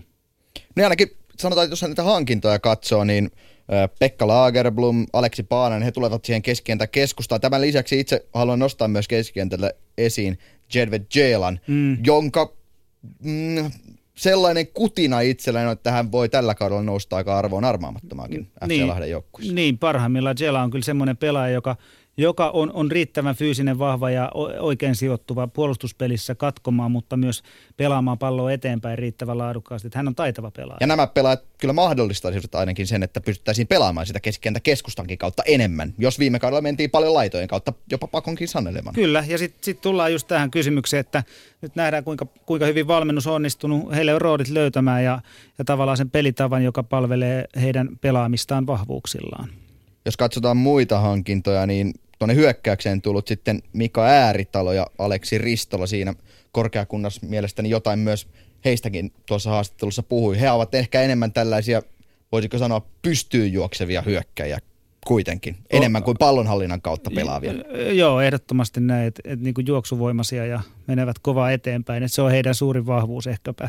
Muistan Ääritalo jo ennen tai sanotaan, että joitakin vuosia sitten, kun itsekin vielä pelasin, niin hän oli kyllä parhaimmillaan siinä juoksukunnossa, että meni ohi, yli ja ali, että ei saanut kukaan kiinni. Että jos on vähänkin samaa iskua, niin kyllä hänestä niin kuin hyötyä on semmoisessa pelaamisessa, kun hän pystyy juoksemaan niin kuin eteenpäin ja tavallaan vapaana kohti tilaa. Et joko pallon kanssa tai ilman, mutta hänen riittää juoksuvoimaa niin kuin löytyy Ristolaltakin. Mutta tämä ei vielä tuo niinku ratkaisua siihen ongelmaan, että Lahden peli monipuolistuisi. Niin, sitä ollaan pyritty tässä talvikauden aikana tuottamaan ja ainakaan Liigacupissa vielä ei ole ihan loksahtanut pelijuomiinsa, ainakaan tuloksien valossa. Joo, paljon on mahdollisuuksia, mutta tekemistäkin vielä riittää. Ja varsinkin, jos kotikenttä on huono alkukaudesta, ja joka pakottaa taas siihen hiukan karkeampaan jalkapalloon, niin se jättää kysymysmerkkejä, mutta katsotaan. Otan vielä esiin sen, kun puhuit, että vähiten maaleja päästänyt joukkue, Henrik Moisander, liigan ehkä paras maalivahti ainakin viime kaudella ja toissa kaudella oli, ja puolustuksessa sitten löytyy Mikko Hauh ja Petri Pasasta, mutta yksi todella tärkeä nimi on poissa, nimittäin Jani Tanska, hän puuttuu, ja itse olen sitä mieltä, että ihan vastaavanlaista pelaajaa ei Lahden riveistä löydy, ja se on suuri menetys. Hyvä kun nostit, toi piti itsekin sanoa, mutta unohin. Tanska tosiaan ehkä semmoinen... Käytetään vanhan kansan termiä luunkova toppari, mutta et niinku hyvässä. Että niinku hoitaa ne asiat, jotka siellä pitää hoitaa, niin ehkä semmoinen pelaajatyyppi, joka meiltä maajoukkueesta tällä hetkellä puuttuu. Et siis niin kuin, ei ehkä maailman pelaavin. Ehkä Paulu Sarajuuri-tyyppi. No joo, ehkä vähän, mutta niinku, hyvin niinku tilannekova pelaaja. Mutta nyt tuli Pyry Kärkkäinen, vanha Lahden tuttu tilalle, mutta mun mielestä Pyry on vieläkin parempi ehkä keskikenttäpelaajana. Hän onnistuu myös topparina, siitä ei ole kyse, mutta että hän on vähän erityyppinen kuin Jani Tanska. Viime vuonna Lahdelle pronssia. Pystyykö joukkue parantamaan siitä vai onko mitalli jo hyvä saavutus? Mitalli on hyvä saavutus, sanotaan näin. Mutta totta kai annetaan mahdollisuus myös parantaa, mutta että aika paljon on niin kuin mun mielestä sieltä takaa lähelle tulijoita, ennemmin haastajia siitä mitallista kuin se, että mestaruus olisi lähempänä, jos näin diplomaattisesti sanoo. Nyt on käyty läpi viime kauden mitallistit, mutta tällä kaudella tuonne kärkikastiin on tyrkyllä muitakin seuroja aivan varmasti. Aloitetaan IFK Maaria Hamnista, viime kauden vitonen, Pekka Lyyski, edelleen joukkueen peräsimessä. Mielenkiintoisia nimiähän IFK Maaria Hamnasta löytyy todella paljon. Yksi ehkä mielenkiintoisimmista on Petteri Forssell. No ehdottomasti. Varmaan se on ensimmäinen nimi, joka siitä joukkueesta esiin nousee. Että hän saattaa myös olla koko pelaamisen kannalta aika avainroolissa. Hänellähän on annettu aika paljon vapauksia ja joo, välillä tuntuu, että se vähän koko IFK Maarianhaminan pelaaminen on kiinni siitä, minkälainen päivä Petterillä tänään on. Niin, se on ihan totta, että hyvässä ja pahassa, niin kun peli tiivistyy yhden pelaajan ympärille paljon, niin silloin se vaihteluväli saattaa muodostua jopa aika suureksi, et niin kuin, koska yksi pelaaja on kuitenkin helpompi keskimäärin pysäyttää kuin toimiva yhtenäinen yksikkö, jossa pelaajat tekevät yhdessä asioita. Mä en sano, että Maarianhamina ei tekisi yhdessä. Ei minäkään. Mutta tosiaan kyllä se heidän hyökkäyspelin roolituksessa niin Forssellin panos on niin kuin huomattavan vahva. No mitä uskot? Jotenkin vähän tuntunut siltä, että ihan kaikkea potentiaalia ei Lyyskikään ole saanut revittyä materiaalista irti. Toki ihan hyviä sijoituksia, ei siinä mitään, ja Lyyski tehnyt pitkään hyvää työtä saarilla, mutta siitä huolimatta ehkä tuolla materiaali voisi taistella jopa mitalleista tällä kaudella. Et kai siitä nyt ihan täysin eri mieltä ole.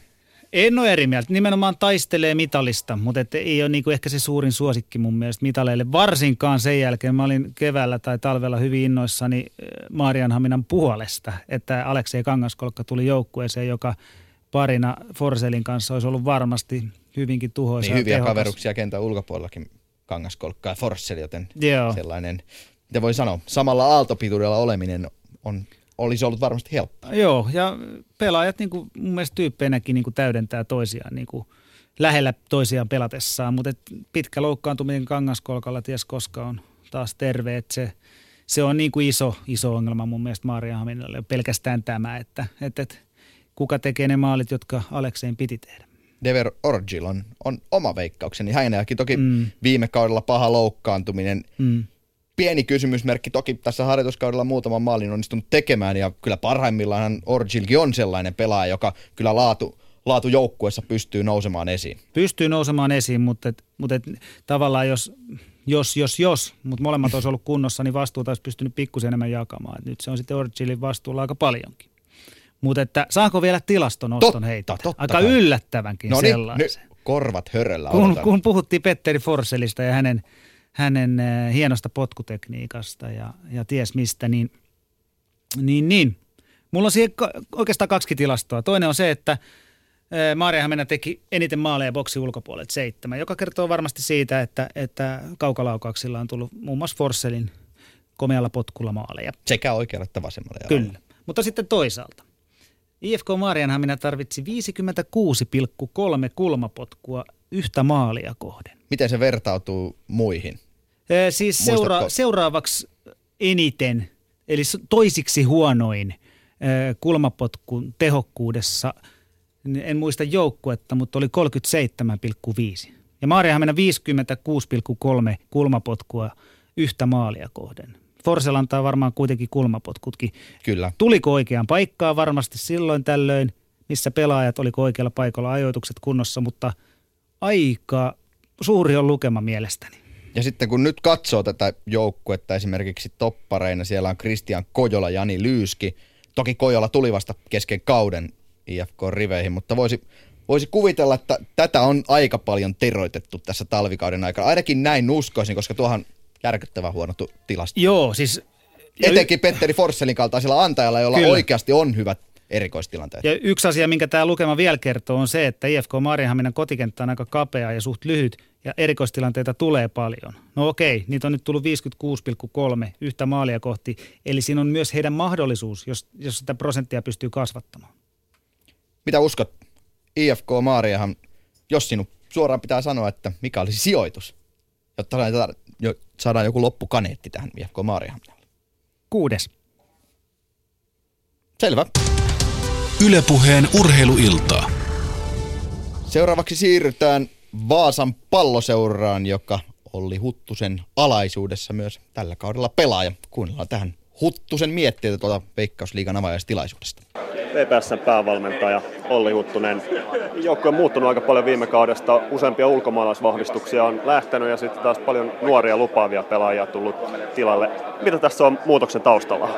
Tämä on tietysti, voi sanoa, tietynlainen hallittu muutos, että me on haluttu periaatteessa nuorentaa tätä joukkuetta ja kotimaistaa ja tässä ajatellaan tulevia vuosia, ei pelkästään tätä tulevaa kautta. Tässä rakennetaan joukkuetta tulevalle vuosille ja pitkällä jänteellä. Mutta siitä huolimatta uskon, että joukkue on iskukykyinen jo tänä tulevana kautena. Minkälaisella aikavälillä rakennat joukkuetta? Oletko suunnitellut pysyväsi Vaasassa vielä pitkäänkin? No joo, tietysti aina pitää rakentaa ensisijaisesti tulevaa kautta, mutta myöskin pitää toinen silmä sinne tulevaisuuteen. Mulla on 3 vuoden sopimus ja tarkoitus on pitää VPS sen jakson myöskin suomalaisena huippujoukkoina, niin kuin nyt pari viime vuotta ollaan oltu. Et meillä on siellä hyvä pöhinä päällä. Stadionin investoinnit ja menestystä on tullut, että kyllä mä uskon, että Vaasassa niin tullaan huippujalkapalloa näkymään munkin jälkeen. Niin, miten mielestäsi nämä nuoret uudet vahvistukset ovat pärjänneet treeneissä ja sitten harjoitusmatsissa? Pikkuisen on ollut ongelmia heidän loukkaantumisen kanssa, että siellä on ollut pieniä kolhuja ja loukkaantumista, mitkä on ehkä pikkuisen hidastanut sitten työntekoa ja kehitystä, mutta että he on näyttänyt sen oman potentiaalinsa, erittäin lahjakkaita suomalaisia nuoria pelaajia ja me uskon, että niistä tullaan kuulemaan vielä tulevina vuosina. Joukkue on hyvin vahvasti muuttunut tässä, mutta pelityyli, säilyykö se samana? Viime kausina on nähty VPS:ltä peliä, jossa pallo luovutetaan mielellään vastustajalle. Pallohallinta on yleensä ollut alle 50. Tuleeko sama tyyli jatkumaan myös tulevalla kaudella? Tietenkin aina pitää analysoida menneet ja miettiä kehityskohteita ja kyllä me pyritään kehittämään myöskin sitä omaa pelaamista. Vaikka nyt ei pallohallinta ole sinänsä itseisarvo, niin myöskin sitä pyritään vähän kehittämään. Tärkeintä on aina tulos. Mutta kyllä me sitä omaa pelaamista ollaan myöskin mietitty ja myöskin vaihtoehtoja. Et ehkä tänä vuotena uutena asiana tulee olemaan 2 hyökkääjän pelaaminen, mitä viime vuosina ei olla nähty, mutta että tulevana kautena varmasti tullaan näkemään. Joukkueen supertähti Steven Morrissey todennäköisesti ainakin suurimman osan kaudesta sivussa tilalle Juha Mäkelä ja Jarno Parikka, joka on nyt ollut aika rikki tässä viime kausien aikana. Mikä on Jarnon terveystilanne tällä hetkellä? Jarno kuntoutuu vielä tässä kevään aikana ja ei varmasti ole sarjan avauksessa mukana, mutta että kausi on pitkä ja me odotamme Jarnon kuntoutumista ja saamme varmaan jossain vaiheessa hänet mukaan. Hän tuo kuitenkin sellaisen lisän meidän pelaamiseen, että häntä kannattaa odottaa. No virallisissa tavoitteissa sijat 1-6 merkattu VPS:n kohdalle. Miten omin sanoin, mitkä on joukkueen tavoitteet? No, me ollaan oltu toissa vuonna 3. ja viime vuonna 4. niin on ihan selvää, että kyllä me mitallista tullaan taistelemaan tulevanakin kautena, että kyllä se joukkueen tavoite täytyy siinä olla. 4. toi viime vuonna europelipaikan, ne pelataan Oulussa, Vepsun kotiottelut. Millaisin tavoittein Eurooppa?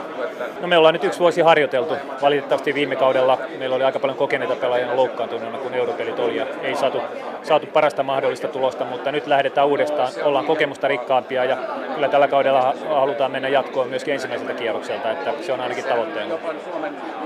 Stadion näyttäisi nyt olevan tulossa. Syksyllä alkaa se remontti. Tässä on tietysti vielä ollut vähän kaupunginjohtajan ja talouspäällikköjen toimesta vähän draamaa, mutta tosiaan stadion näyttäisi nyt olevan tulossa. Mitä ajattelet nyt siitä, että Vaasa saadaan vihdoin uusi olosuhdemitat täyttävä stadion? No kyllähän Vaasa on sen ansainnut, että VPS on maratontaulukossa yksi kärkijoukko, jota on ollut 80 vuotta, 90 vuotta siellä suomalaisen jalkapallon huipulla.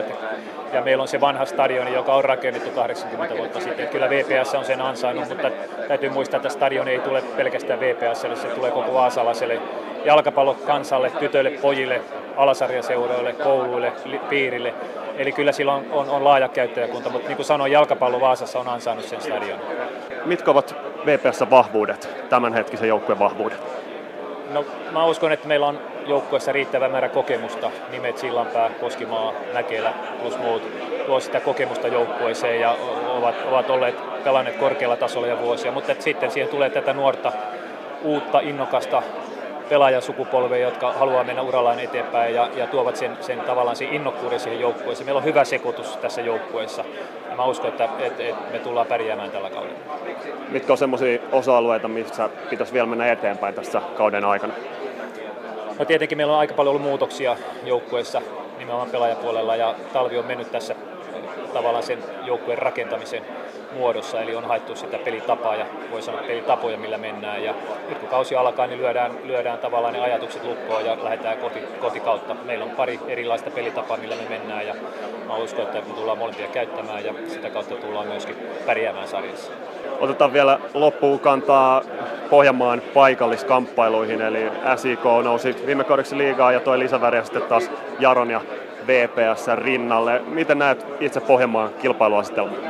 Täytyy muistaa viime vuoden Veikkausliigaa, SIK oli toinen, VPS oli neljäs ja Jaro kuudes, eli joukkueet sijoittui erittäin hyvin Veikkausliigassa. Eli jos meinaat pärjätä Pohjanmaan liigassa, niin sun täytyy pärjätä myöskin hyvin liigassa. Että kyllä Pohjanmaa on hyvin edustettuna tällä hetkellä Veikkausliigassa, hyviä joukkueita, kovia joukkueita. Siellä on myöskin Seinäjoella stadion investointia tulossa, että tällä hetkellä siellä on hyvä tekemismeininki koko Pohjanmaalla. Yle Puheen urheiluilta. Veikkausliiga-iltaa siis vietetään, ja siinä VPS:n Vaasan Palloseuran päävalmentaja Olli Huttusen mietteitä. Huttunen nosti tuossa esiin, että vähän kaksi erilaista pelitapaa löytyy joukkueelta. Viime kaudelta oli ihan yksi selkeä pelitapa, mikä löytyy, eli aika alhaalle vetäydyttiin, puolustettiin tarkasti ja missään nimessä palloa ei haluttu järin paljon pitää hallussa. Näin ainakin itse sen tulkitsin, mitä viime kaudella VPS pelasi.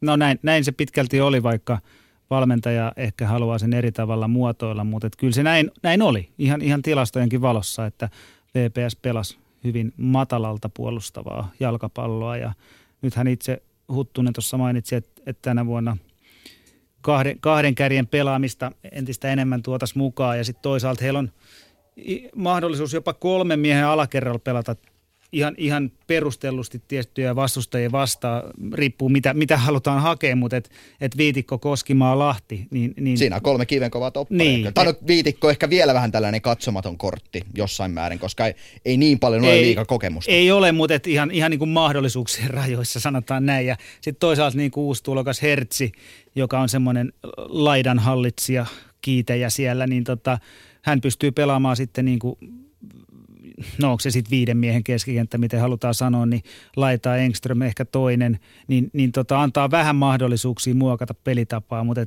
Juho Mäkelä on kuitenkin hankittu tähän joukkueeseen sen takia, että VPS edelleenkin varmaan jonkun verran matalalta puolustaa, ja hänen tehtävä on sitten mennä pystyyn riistojen jälkeen, jotka vaasalaisten toiveissa on, niin tapahtuu mahdollisimman ylhäällä kuitenkin, että ei Juho Mäkeläkään, vaikka maalikuninkuuksia on voittanut, niin koko Vaasa halki juokse sieltä alhaalta asti. Että kyllä se vaatii niin kuin myös muiden apuja ja riittävän läheltä linjaa niitä syöttöjen antamisia, mutta antajiahan heillä on esimerkiksi Björkon erinomainen syöttäjä, että hänen ja Parikka sitten kun kuntoutuu, niin pystyy niin kuin Mäkelä kyllä ruokkimaan. Niin, ja toki keskikentältä voisi nostaa esiin myös sitten Denis Abdullahi, joka täksi kaudeksi tuli Vaasaan. Kyllä, ehdottomasti. Kyllä hänkin on niin kuin tähän sarjaan erittäin kova pelimies. Ja niin kuin tuo vaasalais sopii varmaan tuohon ryhmään aika hyvinkin itse asiassa. Että riittävä pallollinen osaaminen, mutta kuitenkin niin kuin erittäin työteliäs pelaaja. Ja Olli Huttusen pelifilosofian näköinen varmasti. Kihun tilasto kiinnostaa ainakin minua tässä vaiheessa. Jaha, mennään sinne. Vaasan Palloseura tilasta. Tämä on vähän nyt ehkä kaukaa haettu, mutta odota perustelut. Odotan. Viime vuonna vastustajan onnistuneet 1-1 haastamiset Vaasaa vastaan onnistuivat 58,8%. Miten tämä mikä oli eniten koko sarjassa. Eli Vaasa oli näissä huono. No, siitä huolimatta määrällisesti niitä oli 4. vähiten, eli vain 18,3%. No mitä se kertoo? No niitä tulee vähän. Vaasan matalaa puolustamista vastaan ei tule 1-1 tilanteita kovin paljoa, mutta niissä tilanteissa, jossa niitä tulee, niin Vaasan joukkue on ilmeisesti joutunut sitten juoksemaan omaa maalia kohti tai joutunut liian isoihin tiloihin, jolloin ohittaminen tai haastaminen on ollut helpompaa. Eli silloin kun, moni muukin tilasto siis tukee tätä, silloin kun Vaasa on puolustanut matalalta, he ovat omimmillaan. Ja jos miettii nyt näitä hankintoja, Lorenz Hertz ei nyt ehkä mikään sellainen fysiikkapakkaus ole, vaikka onkin todella nopea pelaaja. Voisi kuvitella, että hän tähän 1-1 pelaamiseen toisi kuitenkin lisää, vaikka nyt ei olekaan mikään tällainen, miten voisi sanoa, niittajatyyppi. Niin siis meinaat, että nimenomaan Vaasaa haastettaessa. Niin, ja vaikka Denis Abdullahi pallon riistäjänä. Kyllä, ehdottomasti. Noi on hyviä nostoja, Matti. Kyllä niin kuin mun mielestä nämä sopii tähän tilastoa tukemaan erinomaisesti. Eli tänä vuonna varmaan niin kuin tällaiset pelaajat pystyy lukemaan parantamaan. Mitä jos katsot VPS-joukkuetta kokonaisuudessaan, jos sitä vertaa viime kauteen? Steven Morrissey on toki poissa ja tuskin pelaa tällä kaudella. Se on jättimäinen menetys. Ei siitä sen enempää. Miten näet tämän VPS-kokonaisuuden, jos verrataan viime kauteen? No siis plus minus nollaa suurin piirtein, mutta Dafa ja Strandvall, pitkäaikainen kapteeni lähtee, niin kyllä se jonkun jäljen jättää semmoinenkin, että on semmoinen laatu erikoistilanteiden antaja, niin kyllä se vaikuttaa totta kai. Ja Stewart myös pois, pelaaja, joka nopeudellaan pystyy aiheuttamaan jonkunnäköistä häslinkiä. Mikä on VPS-sijoitus? VPS:n sijoitus on tänä vuonna 8. Mutta melko alhaalle jäädään, mutta saa nähdä, sen kausi näyttää. Yle Puheen urheiluiltaa. Vaasasta sitten siirrymme FC Interiin. Siellä Job Draxma on saanut vuodesta 2007 asti olla ja yksi mestaruus on tullut 2008, mutta kyllähän viime vuodet ovat olleet aikamoista tarpomista ja ihan rehellisesti sanottuna kyllähän siellä kannattajat ovat vaatineet jopa sitä, että nyt valmentaja pitäisi vaihtaa, että saataisiin vähän uusia tuulia ja jotain tuoreutta siihen joukkueeseen. Niin, kyllähän jokainen, joka on seurannut Veikkausliigaa pidempään, niin on nähnyt jonkunnäköisen paikallaan polkemisen tai taantumisenkin Interin pelaamisessa. Okei, pelaajat aina vaihtuu ja se on asia erikseen, mutta että ei ole mun mielestä saatu ihan materiaalistakaan ihan kaikkea irti lähivuosina, Joo, kyllä mä joka kevät niinku Interissä mä näen kuitenkin mahdollisen menestyjän ihan pelkästään sen takia, että heillä on kuitenkin selkeä pelitapa, jonka päälle he rakentaa vuodesta toiseen niinku uutta ja tietyt pelaajat on säilynyt, he luo sen joukkueen rungon ja tietävät mitä niinku haetaan, mutta se, että miten se ollaan onnistuttu toteuttamaan, niin se on sitten joinakin vuosina ollut aika jopa heikolla tasolla ja tänä vuonna taas Kyllä mä näen siinä paljon mahdollisuuksia, mutta et saapa nähdä kuinka Inter pitkän kauden läpi tarpoo. Niin pelitavasta vähän siihen otit kiinni, ainakin itse olen nähnyt sen silleen, että se on aika välillä sellaista jopa hieromista, tuntuu siltä, että jotain suoraviivaistamista voisi tulla. Toki siellä on Irakli Sirbiladze, jolle Mika Ojala esimerkiksi heitti paljon korkeita ja pitkiä palloja.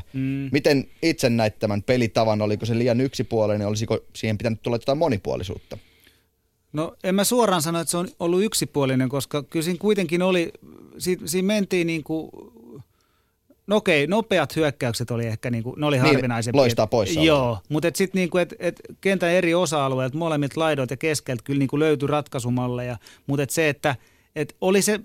Se oli pikkusen liian hidasta välillä ja niin kuin Sirbiladze piti palloa jopa niin kuin tykkäsi leipoa sitä niin kuin liikaa ja se syöttö kesti, joka sitten niin kuin tavallaan katkaisee sen niin kuin jouhevan pelaamisen. Ja Ojala ja Sirbiladze ne löysi aikoinaan toisensa vaikka kuinka hyvin, mutta viime vuonna se ei enää sitä luokkaa ollut ja keskityksiä... Paljonkin pelasi keskityspelin kautta viime vuonna, mutta se kuitenkin sitten se yhteinen ajoitus ja mallit ei sitten ollut riittävän tehokkaita.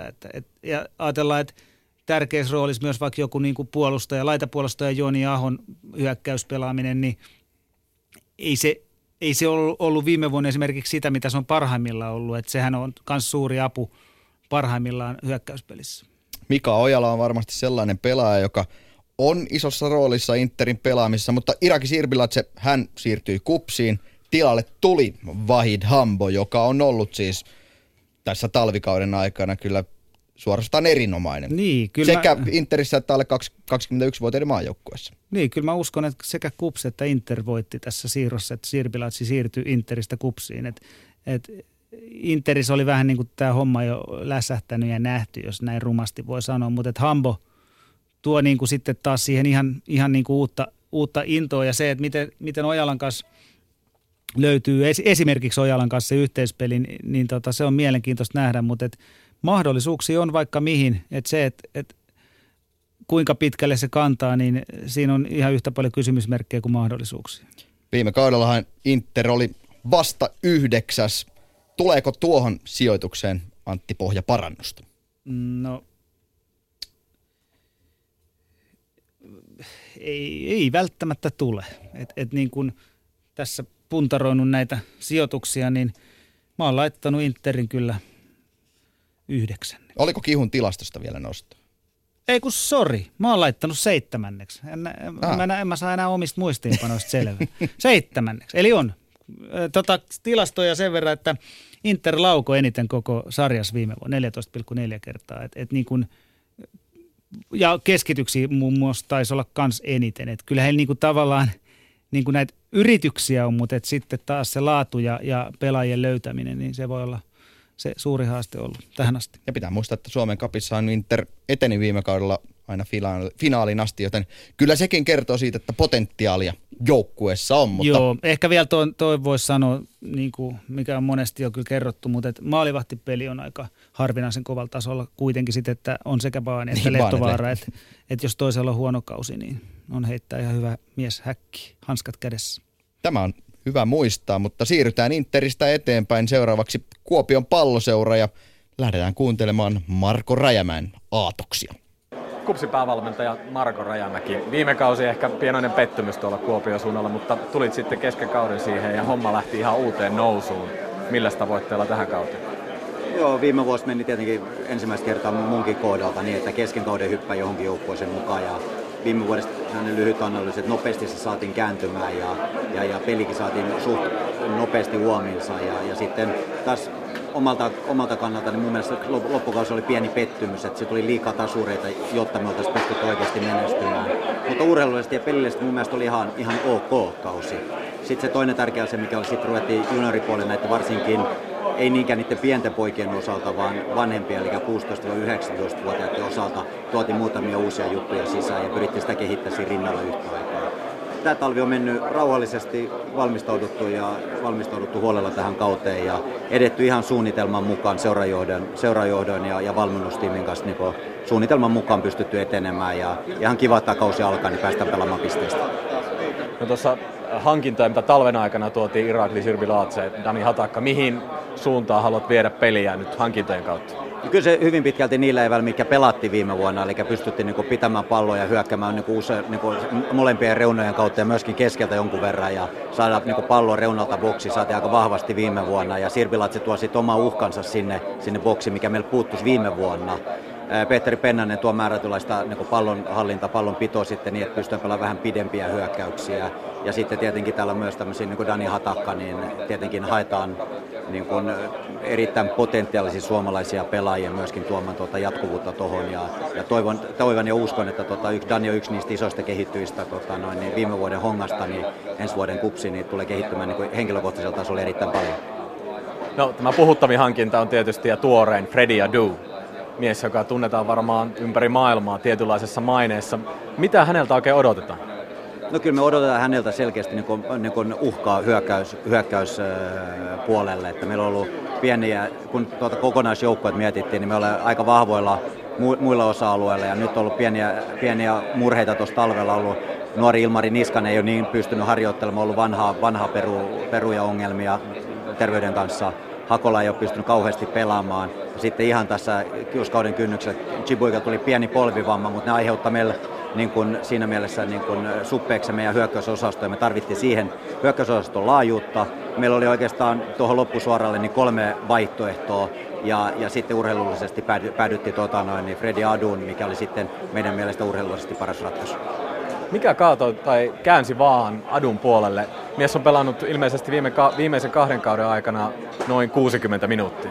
Joo, mutta että hän on kuitenkin harjoitellut ja muuta. Siinä on ollut muita syitä. Totta kai hän on semmoinen pelaaja, joka herättää mediahuomiota ja muuta tuolla muualla maailmassa äärittömän paljon. Ja nyt pyritään hänen kohdalta, niin kuin, mitä mä hänen kanssa keskustelenkin, niin rauhoitetaan tämä mediasirkus ja muu häslinki hänen ympäriltään. Ja niin, että hän pystyy rauhassa keskittyä harjoitteluun ja pelaamiseen, koska se on se, mitä hän haluaa tehdä.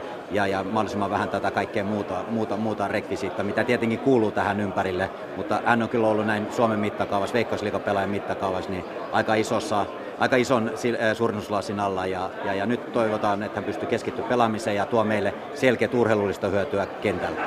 Miten tarkka käsitys sulla itsellä oli Adusta pelaajana ennen kuin hän nyt on saapunut Kuopioon? on ihan analysoitu, mitä hän on aiemmin pelannut ja mitä olen hänen kanssa keskustellut. Niin on tässä muutama vaihtoehto. Totta kai näin Adun kohdalta kuin monen muunkin, Pennasen kohdalta tai Urho Nissilän kohdalta tai Saku Savolaisen kohdalta, niin kyllä mä pyrin rakentamaan sitä peliä niin, että kaikki pääsee pelaamaan vahvuuksillaan. Tämä ei ole mitenkään poikkeus Adun kohdalta, vaan olen näin tehnyt jo useita vuosia, on tämä nyt siis 6-7 vuosi, kun mä olen liigassa, niin mä olen pyrkinyt aina ennenkin, on se Riku Riski, Roope Riski tai kuka tahansa, Toni Kolehmainen ollut, että ihan samalla lailla me pyritään rakentamaan niin, että hän pääsisi pelaamaan vahvuuksillaan ja katsotaan se rooli tässä sitten, kun varsinaisesti päästään niin kun pelaamaan pelejä ja lähdetään sitä sitten korjaamaan. Uskotko, että Adu pelaa paljon? On isossa roolissa KuPSissa tämän kauden aikana? Mä toivon, että on, mutta ihan sama kuin ketä tahansa pelaaja, että hän ei tarvitse itse ansaita se. Hän ansaitsee ensisijaisesti hänen pitää näyttää pelikavereilleen, että hän on se pelipaikan värtti. Sitten toiseksi totta kai varmaan valmennuksia tarvitsee näyttää, että hän on sen paikan ansainnut. Ja ennen kaikkea niin sitten meidän Kuopion kannattajille, niin, että hän ansaitsee sen paikan siellä kentällä. Ja se, mikä mä hänen kanssa keskustelin, niin pitää poika pistää jalka toiseen eteen ja pelaa täyttä, niin katsotaan missä sitten ollaan tuossa juhannuksena heinäkuussa, niin osataan tehdä vähän isompaa analyysiä. Yle Puheen urheiluiltaa.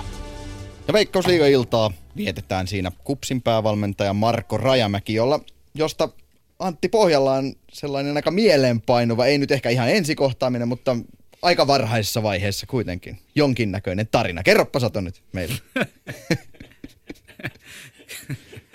No, selvä. Kerro pois. Itse pyysit. Kyllä.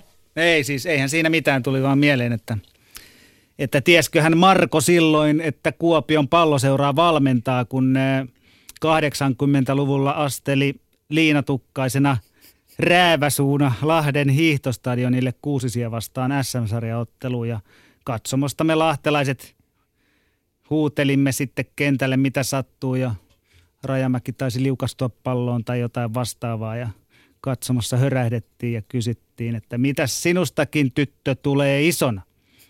Marko siihen, että trukkikuski. Ja höysti tätä ilmaisua myös jollain ilmaonanoinnilla tai jollain vastaavalla. No sinä sen sanoit.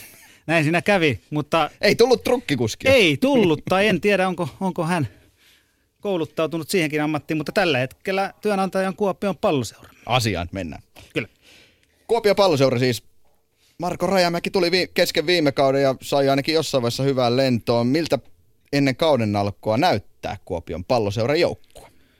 No näyttää mielestäni potentiaaliselta mitaliehdokkaalta jopa. Et jonkun verran KuPSia nähnyt ja tietysti kuullut vieläkin enemmän. Niin mahdollisuuksia, jos katsoo ihan pelkästään pelaajia ja miettii viime kautta niin kuin alustuksena tälle kaudelle ja hankintoja, voidaan jopa puhua täsmähankinnoista, niin kyllähän siinä on niin kuin edellytyksiä ihan niin kuin menestyksekkääseen kauteen ja tätä on selvästi pystytty, tosi Kuopiossakin pystyy hiukan rakentamaan rahalla joukkuetta, mikä aina helpottaa asiaa, mutta se ei ole mikään syy tai selitys, että niin kuin asioita tehdään. Mutta he on pystynyt hankkimaan pelaajia, sen tyyppisiä pelaajia, joita he on halunnut.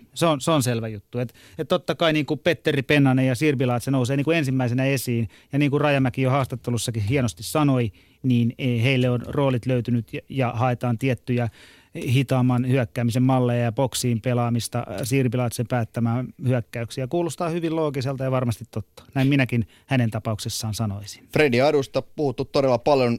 Sanotaan näin, että kausi näyttää, minkälainen hankinta Adusta lopulta muodostuu, mutta kyllä se totuus on, että tämänkaltaisia pelaajia ei Veikkausliigassa ole nähty. Näin media-arvoltaan tämänkaltaisia pelaajia. No kyllä se näin on, että toivotaan, että siis koko liigan kannalta, että Adu onnistuu. Olisihan se hieno tarina.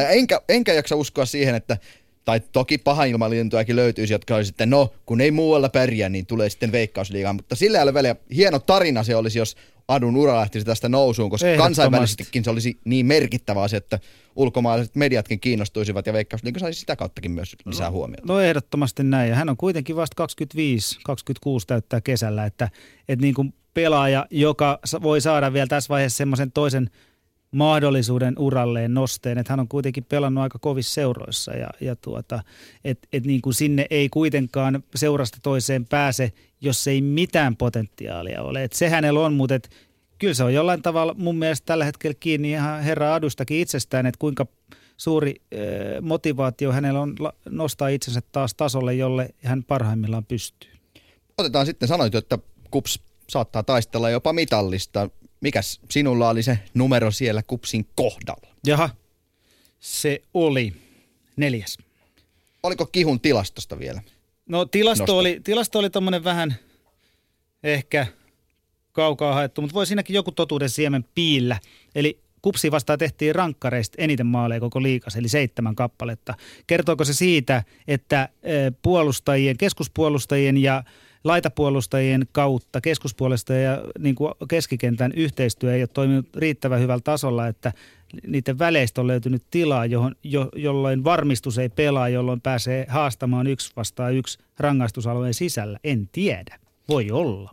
Tätä ehkä tulee parantamaan myös sitten Hongasta hankittu Dani Hatakka. Siinä KuPSi ja seuraavaksi vuorossa RoPS. Yle Puheen urheiluiltaa. Rovaniemen Palloseura. Hissiliiga, se on ainakin pysähtynyt toistaiseksi ja kyllähän Rovaniemellä on tehty paljon hyvää työtä. Juha Mallinen joukkueen päävalmentajana. Ato, miltä RoPSin meno on vaikuttanut talvikauden aikana ja jo viime kaudella, jos sitä peilataan sitten tähän kauteen? No, Liigacupin finaali kertoo jo tietysti jotakin, eli tuloksellisesti on mennyt hyvin, mutta kyllähän joukkuekin on ollut ehkä odotetunkin kovassa kunnossa ja Malisen tietäen, niin he eivät höllää varmasti talvellakaan ja jokaisen peliin mennään niin kuin tulos mielessä. Totta kai pelin kehitys mielessä myös, mutta et niin kuin, kyllähän niin kuin RoPS on varteen otettava joukkue pelaamaan sijoista 1-6, jos näin niin kuin sen verran haarukkaa annetaan. En nyt ehkä ihan kärkeä heittäisi, mutta kyllä heillä on niin kuin jopa mitalisauma tänä vuonna, jos kaikki onnistuu niin kuin heidän toivomallaan tavalla. Ja Rovaniemi on paikka, jossa kenenkään ei ole helppo vierailla, mutta myös niin kuin ihan se, että jos mietitään pelkästään Jagubin tulo keskikentälle parhaimmillaan, hän on tämän sarjan yksi parhaista keskikenttäpelaajista. Hän oli Hongassa sitä aikoinaan ja jos löytää saman vireen Antti Okkosen vierellä tai ainakin lähellä, niin heillä on niin kuin mahdollisuus jopa kovankin menestykseen. Niin, jalkapallo on joukkuepeli ja joukkue on nimenomaan keskiössä, mutta yksittäisiä pelaajia kun käydään läpi, niin kyllähän Jagumin tulo on sellainen, ainakin itseltäni loksahti täysin suu auki, kun näin, että Mostak Jagubi RoPSin. Mitä hä? Mm. Niin, kyllähän siinä tietysti aina on niin, että kun tulee vähän myöhemmin joukkueisiin, niin jotkut joukkueet on jo täynnä, ei ole varaa. Niin kuin kuulemma oli RoPSillakin pelaajabudjetti täynnä jo, mutta saatiin sitten kumppaneiden kautta hyödynnettyä, tai siis hankittua Jakubi vielä mukaan. Mutta että niin, ei yksi pelaaja kesää tee, mutta kevään voi tehdä. Kyllä se niin kuin sen verran vahvat pelaajat pystyy omallakin panoksellaan nostamaan myös lähellä pelaavien pelaajien tasoa. Et niinhän ne hyvät pelaajat tuppaa tekemään. Aika paljon RoPS on käytti viime kaudella tällaista ehkä koko kentän miesprässiäkin välillä. Ei Juha Mallinen tunnettu ehkä tällaista ajokoirafutiksesta. Itse mies on sanonut, että hänkin pyrkii monipuolistamaan. Aika tällainen ehkä vähän tuttu virsi, mitä kaikki valmentajat oikeastaan tässä on sanonut kauden alla, että peliä pyritään monipuolistamaan. Ehkä se on myös osittain hämäystä sen suhteen, että niin. ei ehkä RoPSin kohdalla ei, mutta noin yleisesti. Kyllähän se on totta, että niin kuin aika moni valmentaja sanoo, ja varmaan se on osittain semmoista messupuhetta, mutta sit pitäisi vielä tietää, että mitä se monipuolistaminen kenenkin kohdalla tarkoittaa, ja siihen mä en ole saanut ainakaan vielä mistään nähdä kautta kuulla vastauksia, että mitä se monipuolistaminen sitten on. Mutta kyllähän Juha Mallinen on tähän asti tykännyt siitä, että kaikki pelissä tapahtukoon mielellään heidän pelaajien naamansa edessä, ei välissä tai takana. Et kyllä niin kuin he luottaa siihen, että nimenomaan paine koitetaan pitää mahdollisimman kaukana omasta maalista. Ja sitten RoPSista Kihu-tilasto. RoPSin tilasto on se, että he tarvitsivat 12,4 yritystä yhteen maaliin. Eli se on toisiksi huonoiten koko sarjassa. Jos miettii RoPSin kautta, niin kyllähän se oli välillä semmoista tuhnuarmeijan meininkiä, että ei niin kuin osunut yhtään mistään. Ja kyllä se niin kuin toi tilasto kuvaa varmaan ihan totuutta, että tänä vuonna sitten No okei, Alexander Kokko loukkaantui, niin kuin on tuntunut vähän loukkaantuvan joka vuosi. Mutta tavallaan... Vilin Posinkovits, eli Posin kautta sieltä voisi tulla. No joo, mutta viime vuonna tilanne oli tämä, että niin kuin piti laukot läheltä tai kaukaa, niin ei mennyt mistään sisään. Yritykset ei ollut laadultaan riittävän hyviä ja tosiaan toisiksi huonoiten koko sarjassa maalintekoyritysten tehokkuudessa. Et siihen varmasti niin kuin ollaan kiinnitetty huomiota talven aikana. Vähän sivuisit jo sijoituksia, mutta minkälaista numeroa olet sinne raapustanut omiin muistiinpanoihisi Ropsin kohdalla? Kyllä mä Ropsin nostin 5. Luottoa löytyy. Onkohan tähän asti tullut kaikki niin kuin eri numeroilla kuitenkin? Toivotaan. No ainakin se antaa jotain osviittaa sinun arvioistasi. Joo. Yle Puheen urheiluiltaa. 4 joukkuetta vielä jäljellä ja aika käy kyllä niin nopeasti, että huh. Eihän tämä ajanarviointi vaan millään onnistu, pahoittelut siitä, mutta kyllä tässä 4 joukkuetta vielä ehditään käydä ainakin jollain tavalla läpi. 4 joukkuetta on jäljellä. Jaro sekä 3 nousijaa, Helsingin IFK, KTP sekä Ilves. Kuunnellaan, mitä pelaajat ja valmentajat sanovat, ketkä siellä näitä mahdollisia putoajia voisi olla. Siitä tulee erittäin, sen yhden asian mä osaan veikata. Jaro on aina veikattu sinne, Jaro ei ikinä sinne jää.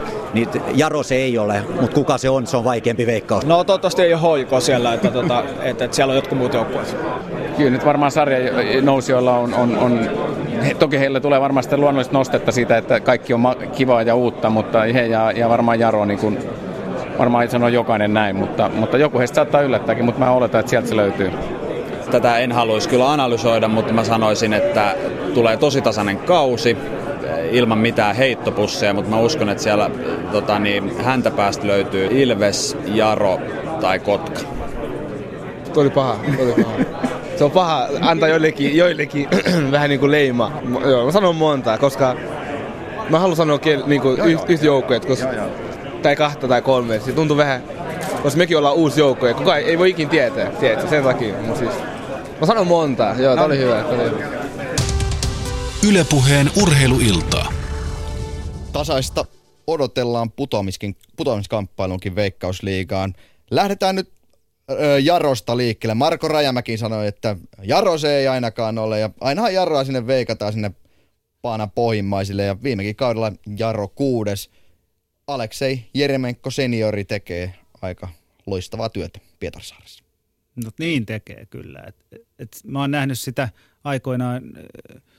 maakuntamatkaillessani niin paikan päältä pari päivää ja sitten kuullut ja totta kai keskustelu ihmisten kanssa ja nähnyt muutaman pelinkin. Niin sen perusteella joka vuosi joukkue muuttuu aika paljonkin, niin kuin tänäkin vuonna. Tuossa on niin iso lista taas lähtiöitä Henrik Helmken johdolla, että työ alkaa tietyllä tavalla alusta, mutta eipäs alakkaan, koska on luotu pelillinen kulttuuri joukkueeseen tai seuraan, niin silloin pystytään rakentamaan edellisen päälle. Ja ehkä Jaro on vahvimmin tässä sarjassa ollut esimerkiksi viime vuonna niin enemmän kuin yksilöidensä summa. Jos näin tiivistäisi, että he on pystynyt pelitavallaan niin kuin haastamaan ennakolta parempia. Ja siinä varmaan tämä yksi valmentajan tärkeimpiä ominaisuuksia, että miten hyvin saat pelaajistasi irti, kuinka hyviä pelaajia pystyt tuottamaan heidän omaan tasonsa nähden. Ja aika usein näköjään Jeremenko senior saa parhaan mahdollisen irti joukkueesta. Niin, ja jopa ylittämään niin. Ajoittain. Et kyllä mä muistan itsekin, kun vielä pelasi muutama vuosi sitten ja Jaro tuli talvella meitä vastaan pelaamaan. Ja oli jopa silleen, että oli taas joukkue vaihtunut aika paljon ja mä katson, kuinka valmista se pelaaminen oli jo siinä vaiheessa. Okei, saatettiin voittaa se peli tai jotain, mutta se, miten heidän yhteispelaaminen onnistui ja mitä haettiin, niin musta se oli vakuuttavaa. Ja sitä samaa on jatkunut edelleen, että niin kun Jeremenko pystyy viemään käytännönläheiselle tasolle pelin opettamisen ja kertomaan pelaajille, miten tehdään ja miksi. Kihun tilastoista, mitä... nousi Antti Pohjalle esiin Jaron kohdalla?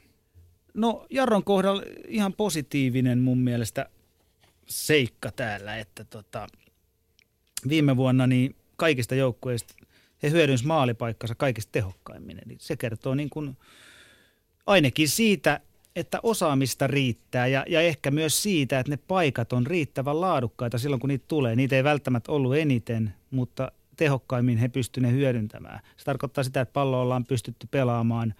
Siis prosentti on 20, onko toi nyt 9 vai 3? Veikkaan nyt 9,7, eli aika kova. Et se tarkoittaa sitä, että jos nämä paikat olisi ollut 30, niin prosentti olisi ollut varmaan eri luokkaa, mutta he pystyvät luomaan systemaattisesti laatupaikkoja lähelle maalia. Yksinkertainen kysymys. Jatkaako Pietarsaaren ylpeys myös ensi kaudella Veikkausliigassa? Jatkaa. Yle Puheen urheiluiltaa. 3 joukkuetta vielä jäljellä Veikkausliiga illassa ja ensimmäisenä sitten vuoroon. Näistä 3 ensimmäinen se nousi ja se joukkue, joka nousi pelaamisen kautta, eli Helsingin IFK HJK vastavoimaksi, näin kai voi sanoa. Miten iso asia tällainen selkeä vastavoima HJK:lle on Veikkausliigan kannalta? Se on iso asia Veikkausliigan kannalta, HIFKin kannalta, HJK:n kannalta, median kannalta, kiinnostavuuden kannalta. Se on valehtelematta, se on tosi iso asia. Tämä sataa sitten ehkä myös kaikkien muiden joukkueiden laariin, koska se lisää mielenkiintoa liigaa kohtaan. Aivan varmasti sataa ja mun mielestä tämä tilanne on hyvin herkullinen ja mietitään, että perinteikäs Helsingin IFK, iso suomalainen, ehkä tunnetuin urheilubrändiseura, yli rajojen kannattavuus, siis miten se sanotaan, kannattajien... Kuinka paljon seuraa kannatetaan? Niin, kannattajien sitoutuminen seuraan lajista riippumatta, niin se on kovalla tasolla ja siinä on semmoista ihailtavaa kulttuuria, jota soisi Suomeen vieläkin enemmän. Niin minkälainen joukkueen rakennusprosessi on mielestäsi tässä käyty talven aikana? Varmaan aika mittava. Onhan se mittava ihan jo pelkästään osakeanneista lähtien, eli rahaa on hankittu tällä tavalla ja saatiin kasaankin satoja tuhansia. Siitäkin näkee, että joukkue tai seura kiinnostaa paljon, että silloin kun apua tarvitaan, niin omistajapohjaa pystytään tällä tavalla laajentamaan ja saadaan niitä elintärkeitä pelimerkkejä pelaajasiirtomarkkinoille ja siinä he onnistuivat ja sai oman näköisiä pelaajia joukkueeseen. Et jos mietitään, että jos pelkistetään, niin he pelaa kuitenkin enimmäkseen puolustamisen kautta ja nopeasti hyökäten. Näin mä uskoisin, että se on heidän niin kuin vahvin tapa. Totta kai myös niin kuin semmoinen tietty hurma ja intohimo ja intensiteetti paistaa heidän pelistään ja se voi kantaa myöskin pitkälle. Et niin kuin siinä he ovat vahvoja. Niin se vaatii nopeita pelaajia ja heillä on niitä ja katsotaan mihin asti sitten riittää. Tuomas Ahon hankinta topparin paikalle on loistava veto. Et Tuomas Aho on mun mielestä parhaimmillaan tämän sarjan yksi niin kuin johtavista hahmoista pelipaikallaan ja tuo varmasti semmoisen tietyn varmuuden takalinjoille sitten. Kihun tilastoja ei muuten ole. Löydy, ei muuten löydy. Ensi vuonna sitten, jos sarjapaikka säilyy. No otetaan, sanoit jo, että sarjapaikka säilyy. Miten selvästi se säilyy, jos se säilyy? Siis mä oon laittanut tähän heidät 10. Mutta sen voisin vielä sanoa, että yksi mielenkiintoinen pelaaja, jonka otteita on hyvä seurata, Fredrik Lassas, joka lähti HJK:sta pois peliajan perässä. Täysin erilaisen pelitavan kulttuuriin. Kuinka hän onnistuu tuossa joukkueessa ja miten pelitapa sopii hänelle. Lyökö hän itsensä lopullisesti läpi Veikkausliigassa vai ei? Siinä on seurattavaa jo moneksikin illaksi. Yle Puheen urheiluiltaa. Seuraavaksi lähdetään ahtaajien luo Kotkaan. KTP nousi niin ikään Veikkausliigaan. Sielläkään ei ehkä ihan ollut valmistauduttu siihen, että liigassa pelataan tällä kaudella. Miten näet KTP:n Sami Ristilän alaisuudessa? Minkälainen miehistö on siellä jalkeilla? No kyllä Kotka on yksi niistä, jonka tulevaisuus on mun silmissä hyvin hämärän peitossa. Että ehkä jos verrataan vaikka HIFKiin, niin pelitapa saattaa olla jopa monipuolisempi. Mutta miten KTP-laadullinen toteuttaminen riittää sitten, niin se on eri asia. Et he on saanut ihan hyviä vahvistuksia liigatason pelimiehiä mukaan viime kauden pelaajarunkoon, mutta sitten taas toisaalta onhan siellä lähtiöitäkin, Jussi Aalto esimerkiksi, joka hallitsi hyvinkin vahvasti viime vuonna divaria, että häntä he eivät saada pidettyä, mutta että toisaalta Ilari Äijälä ja Joel Mero esimerkiksi lainapelaaja toistaiseksi, mutta kuitenkin niin tuo selvää vahvistusta heidän pelaajapakkaan. Maalivahti peli ehkä pieni kysymysmerkki. Jere Pyhäranta todennäköisesti se ykkösveskari. Hänellä 25 peliä liigakokemusta. Ei ihan järin paljon kuitenkaan. Niin, kyllä se on mielenkiintoista nähdä, että kuinka nousijajoukkueen puntit tutisevat vai eikö tutise. Periaatteessa he varmasti pystyy jopa pelillisesti haastamaan suurimman osan näistä joukkueista, mutta meneekö se naiviuden puolelle vai ei, niin se nähdään sitten kauden aikana. Tietysti Samuli Kaivonurmi hyökkäyspäässä, niin hänelläkin entistä enemmän vastuuta siitä maalinteosta, että helpolla KTP ei tule tässä sarjassa kyllä pääsemään. Mutta hienoa, että perinteikäs jalkapallokaupunki on takaisin liigakartalla. Ehdottomasti. Joten onnea myös Kotkaan. Ja sitten mennään vielä viimeiseen joukkueeseen, eli Tampereen Ilvekseen, joka niin ikään kabinettipäätöksen kautta nousi liigaan. Ja kuunnellaan Kent Armstrongin ajatuksia kauden alla. Tässä tulee painavaa sanaa Armstrongilta. Palasit jalkapallovalmentajaksi lähes 8 vuoden tauon jälkeen. Miltä paluu liigajoukkueen peräsimeen on tuntunut?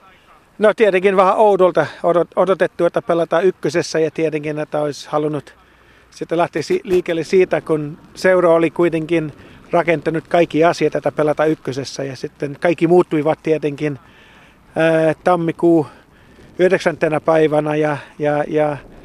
Mutta erittäin mielenkiintoinen on ollut, olemme parinut ihan mukavasti liigakupissa tietenkin, mutta riittääkö meidän evät sitten kauden loppuun asti, se on pakko olla. Se suurin kysymys tietenkin, koska 3 kuukautta rakennetaan ykkösen joukkoja, että seurata joukkue pelaa ykkösdivisioonassa. Sitten yhtäkkiä liigassa se on aikamoinen harppaus. Olit pitkään poissa valmennustehtävistä. Millä tavalla olet päivittänyt valmennusfilosofiaasi? No filosofiaa mä en tiedä, onko se muuttunut miksikään. Tietenkin haluan tehdä toiselle tavalla asiat enemmän ja enemmän. Tietenkin tekonurmikentät pelataan, näitä pitäisi pelata tietyllä tavalla. Minusta jollain tavalla voisi sanoa, että voittaminen on taito ja mä haluan, että me saadaan sellainen taito joukkuessa, että mä haluan voittaa. Ja voittaminen vaatii sitten, että venyy, että on fiksu, että pystyy pelaamaan paremmin kuin vastustaja välille, mutta ennen kaikkea on tehokampi kuin vastustaja. Tässä on äärimmäisen tärkeää. Joukkueessa on runsaasti Ilves-kasvatteja. Miten tamperelaisuus ja yhteinen junioritausta näkyvät joukkueessa? No tietenkin todella paljon. Meillä on varmasti yli 90% peleitä on Tampereelta, mikä on todella hyvä asia tietenkin. Meillä on monet nuori peleet, jotka ei ole koskaan pelannut kuitenkin liigassa. Ei ole kovin paljon minuutin edes ykkösdivisioonassa, mikä on niiden oma haaste. Tietenkin ne paluumuuttajat ovat kiertänyt muualla, kun ei ollut liigajoukkue täällä Tampereella. Ja tietenkin on aivan vähän niin kuin tullut oma pesän takaisin ja on siirtynyt pääsääntöisesti siviilityöhön, joka joutuu tekemään töitä 8-4 joka päivä tai 7-3. Eli se tuo omat haasteet siinä mielessä.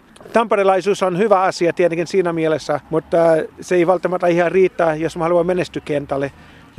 Jos oma kaupunkin poikia olisi se suurin asia, miksi Chelsea on 20 ulkolaisia pelaajat esimerkiksi. Tamun romahduksen jälkeen Veikkausliigaa jäi Tampereen kokoinen tyhjiö. Ilves on kerännyt ykkösessä loistavia yleisömääriä. Miten uskot paluun liigaan vaikuttavan tamperelaiseen jalkapalloyhteisöön? No toivottavasti se vaikuttaa positiivisesti. Mä olin itse katsomassa useamman pelit viime vuonna, kun oli niin sanottu tavallinen vastustaja, silti oli 2500 ihmiset ja tietenkin hakapelissä oli 5000.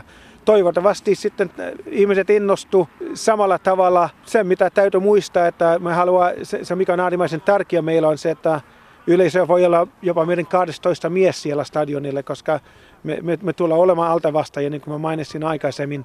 Se mikä on tärkeää, että ne on meidän takana, vaikka käy huonostikin välille. Ja se antaa meidän peleille itseluottamus ja jos joukolla on sellainen fiilis, että yleisö on niiden takana, me pystyy saamaan enemmän irti. Tammela on tunnelmallinen, mutta olosuhteiltaan heikohko. Mitä ajattelet kauden pelaamisesta Tammelassa? No me tullaan viittoman siellä, koska se on meidän kotiluola tietenkin, ja kun niin mainittiin, siellä on hyvä fiilis yleensä. Mutta niin kuin olisuudessa, tämä Suomi on vähän outo maa, että me ollaan niin kuin todella moderni maa monella tavalla, mutta jalkapallo-olosuudet ovat niin monet muut asian jäljessä, että suorastaan niin kuin havetaan jollain tavalla. Kun puhuttiin aikaisemmin, mä oon ollut 8 vuotta pois, mutta täytyy sanoa, että vaikka on ollut 8 vuotta pois, asiat ovat ennallaan. Ilveksellä on erittäin pieni pelaajabudjetti. Miten itse näet joukkojen iskukyvyn tulevalla kaudella? No nimenomaan meillä on, se budjetti oli luotu kai jo ennen kuin mä olin edes seurassa. Eli se näkee sitten meidän toiminnassa viimeisen 3 kuukauden aikana. Että meillä on ollut todella paljon peliä tarjolla, suomalaiskin pelaajat, mutta valitettavasti me ei ole pystynyt ottamaan niitä taloudellisista syistä. Ja monet niitä peleitä nyt pelaa meitä vasta. Kotkassa, Vaasassa, Seinäjoella esimerkiksi sellaiset pelit, joka olisi valmis tulla tänne Tampereelle. Valitettavasti ei ollut rahkeita, että me voidaan ottaa. Toivottavasti se ei kostautu kesäaikana. Millaiset tavoitteet teillä on alkavalla kaudella? Tavoite on varmasti, ainakin jos on järkevä ihminen, on se, että pelätä vuonna 2016 myöskin liigatasolle. Ei voi olla mitään muuta tavoite. Ilves on puoliammattilaisjoukkue. Miten se näkyy pelaajien ja joukkueen arjessa? Moni puhuu, että me ollaan puoliammattilaisjoukkuessa. Mä en näe se siitä itse asiassa. Mä näen, että me ollaan amatöörijoukkue. Että meillä on pelejä, jotka ovat töissä joka päivä. Niin ne tekee päivän työ ennen kuin ne tulee harjoituksiin. Se on aivan eri asia kuin monet seurat ja monet varmasti ymmärtääkseni jopa HIFK. Pelejät ovat vain puolipäivä töissä esimerkiksi ja sitten ne pystyy hoitamaan niiden harjoitukset. Meillä on aivan eri tilanne kuin kaikki muut. Että meillä on se vaikein tilanne koko Veikkausliigassa ehdottomasti. Mikä tulee olemaan Ilveksen sijoitus Veikkausliigassa kaudella 2015? No toivon mukaan, että sijoitus ei tule olemaan 12 paikkaa. Yle Puheen urheiluiltaa. Eipä ainakaan henkseleitä paukutellen siinä Keane Armstrong ollut Ilveksen päävalmentaja. No ei ollut. Kyllähän siinä kaiken näköisiä asioita tuli ilmi, mutta sitten taas toisaalta voi sanoa senkin, että ei olisi ollut pakko ottaa liigapaikkaa vastaankaan. Että kyllä he itse vapaaehtoisesti halusi tulla tähän sarjaan, että nyt mennään sitten Veikkausliigan edellyttämällä arvolla, että Ilveksellä on varmasti vaikea kausi edessään, mutta kyllä heillä on niin kuin taas toisaalta myös sen verran jo kokemusta joukkueessa, että niin kuin he ei välttämättä niin kuin ihan pienestä keikahda. Ja Tamu 2007 voitti Suomen mestaruuden, siitä joukkueesta taitaa olla 7 vai 8 pelaajaa Ilveksellä. Niin, kyllä sekin kertoo jotain. Ja Tammela parhaimmillaan tietysti hieno, upea, tunnelmallinen paikka pelata, jossa kotiyleisökin voi tehdä paljon asioita joukkueen eteen. 1,5 minuuttia meillä vielä lähetysaikaa jäljellä, joten otetaan tähän Ato nyt se, että miten näet, että Ilves tällä kaudella sijoittuu? Jatkuuko kausi ensi kaudellakin Veikkausliigassa? No mä uskon, että jatkuu, mutta tiukalle menee. Mä uskon, että Ilves jää kyllä häntäpään taisteluun. Mä veikkaan näin, että ei ole mitalitaisteluissa mukana, alemmassa puolikkaassa tai alimmassa kolmanneksi.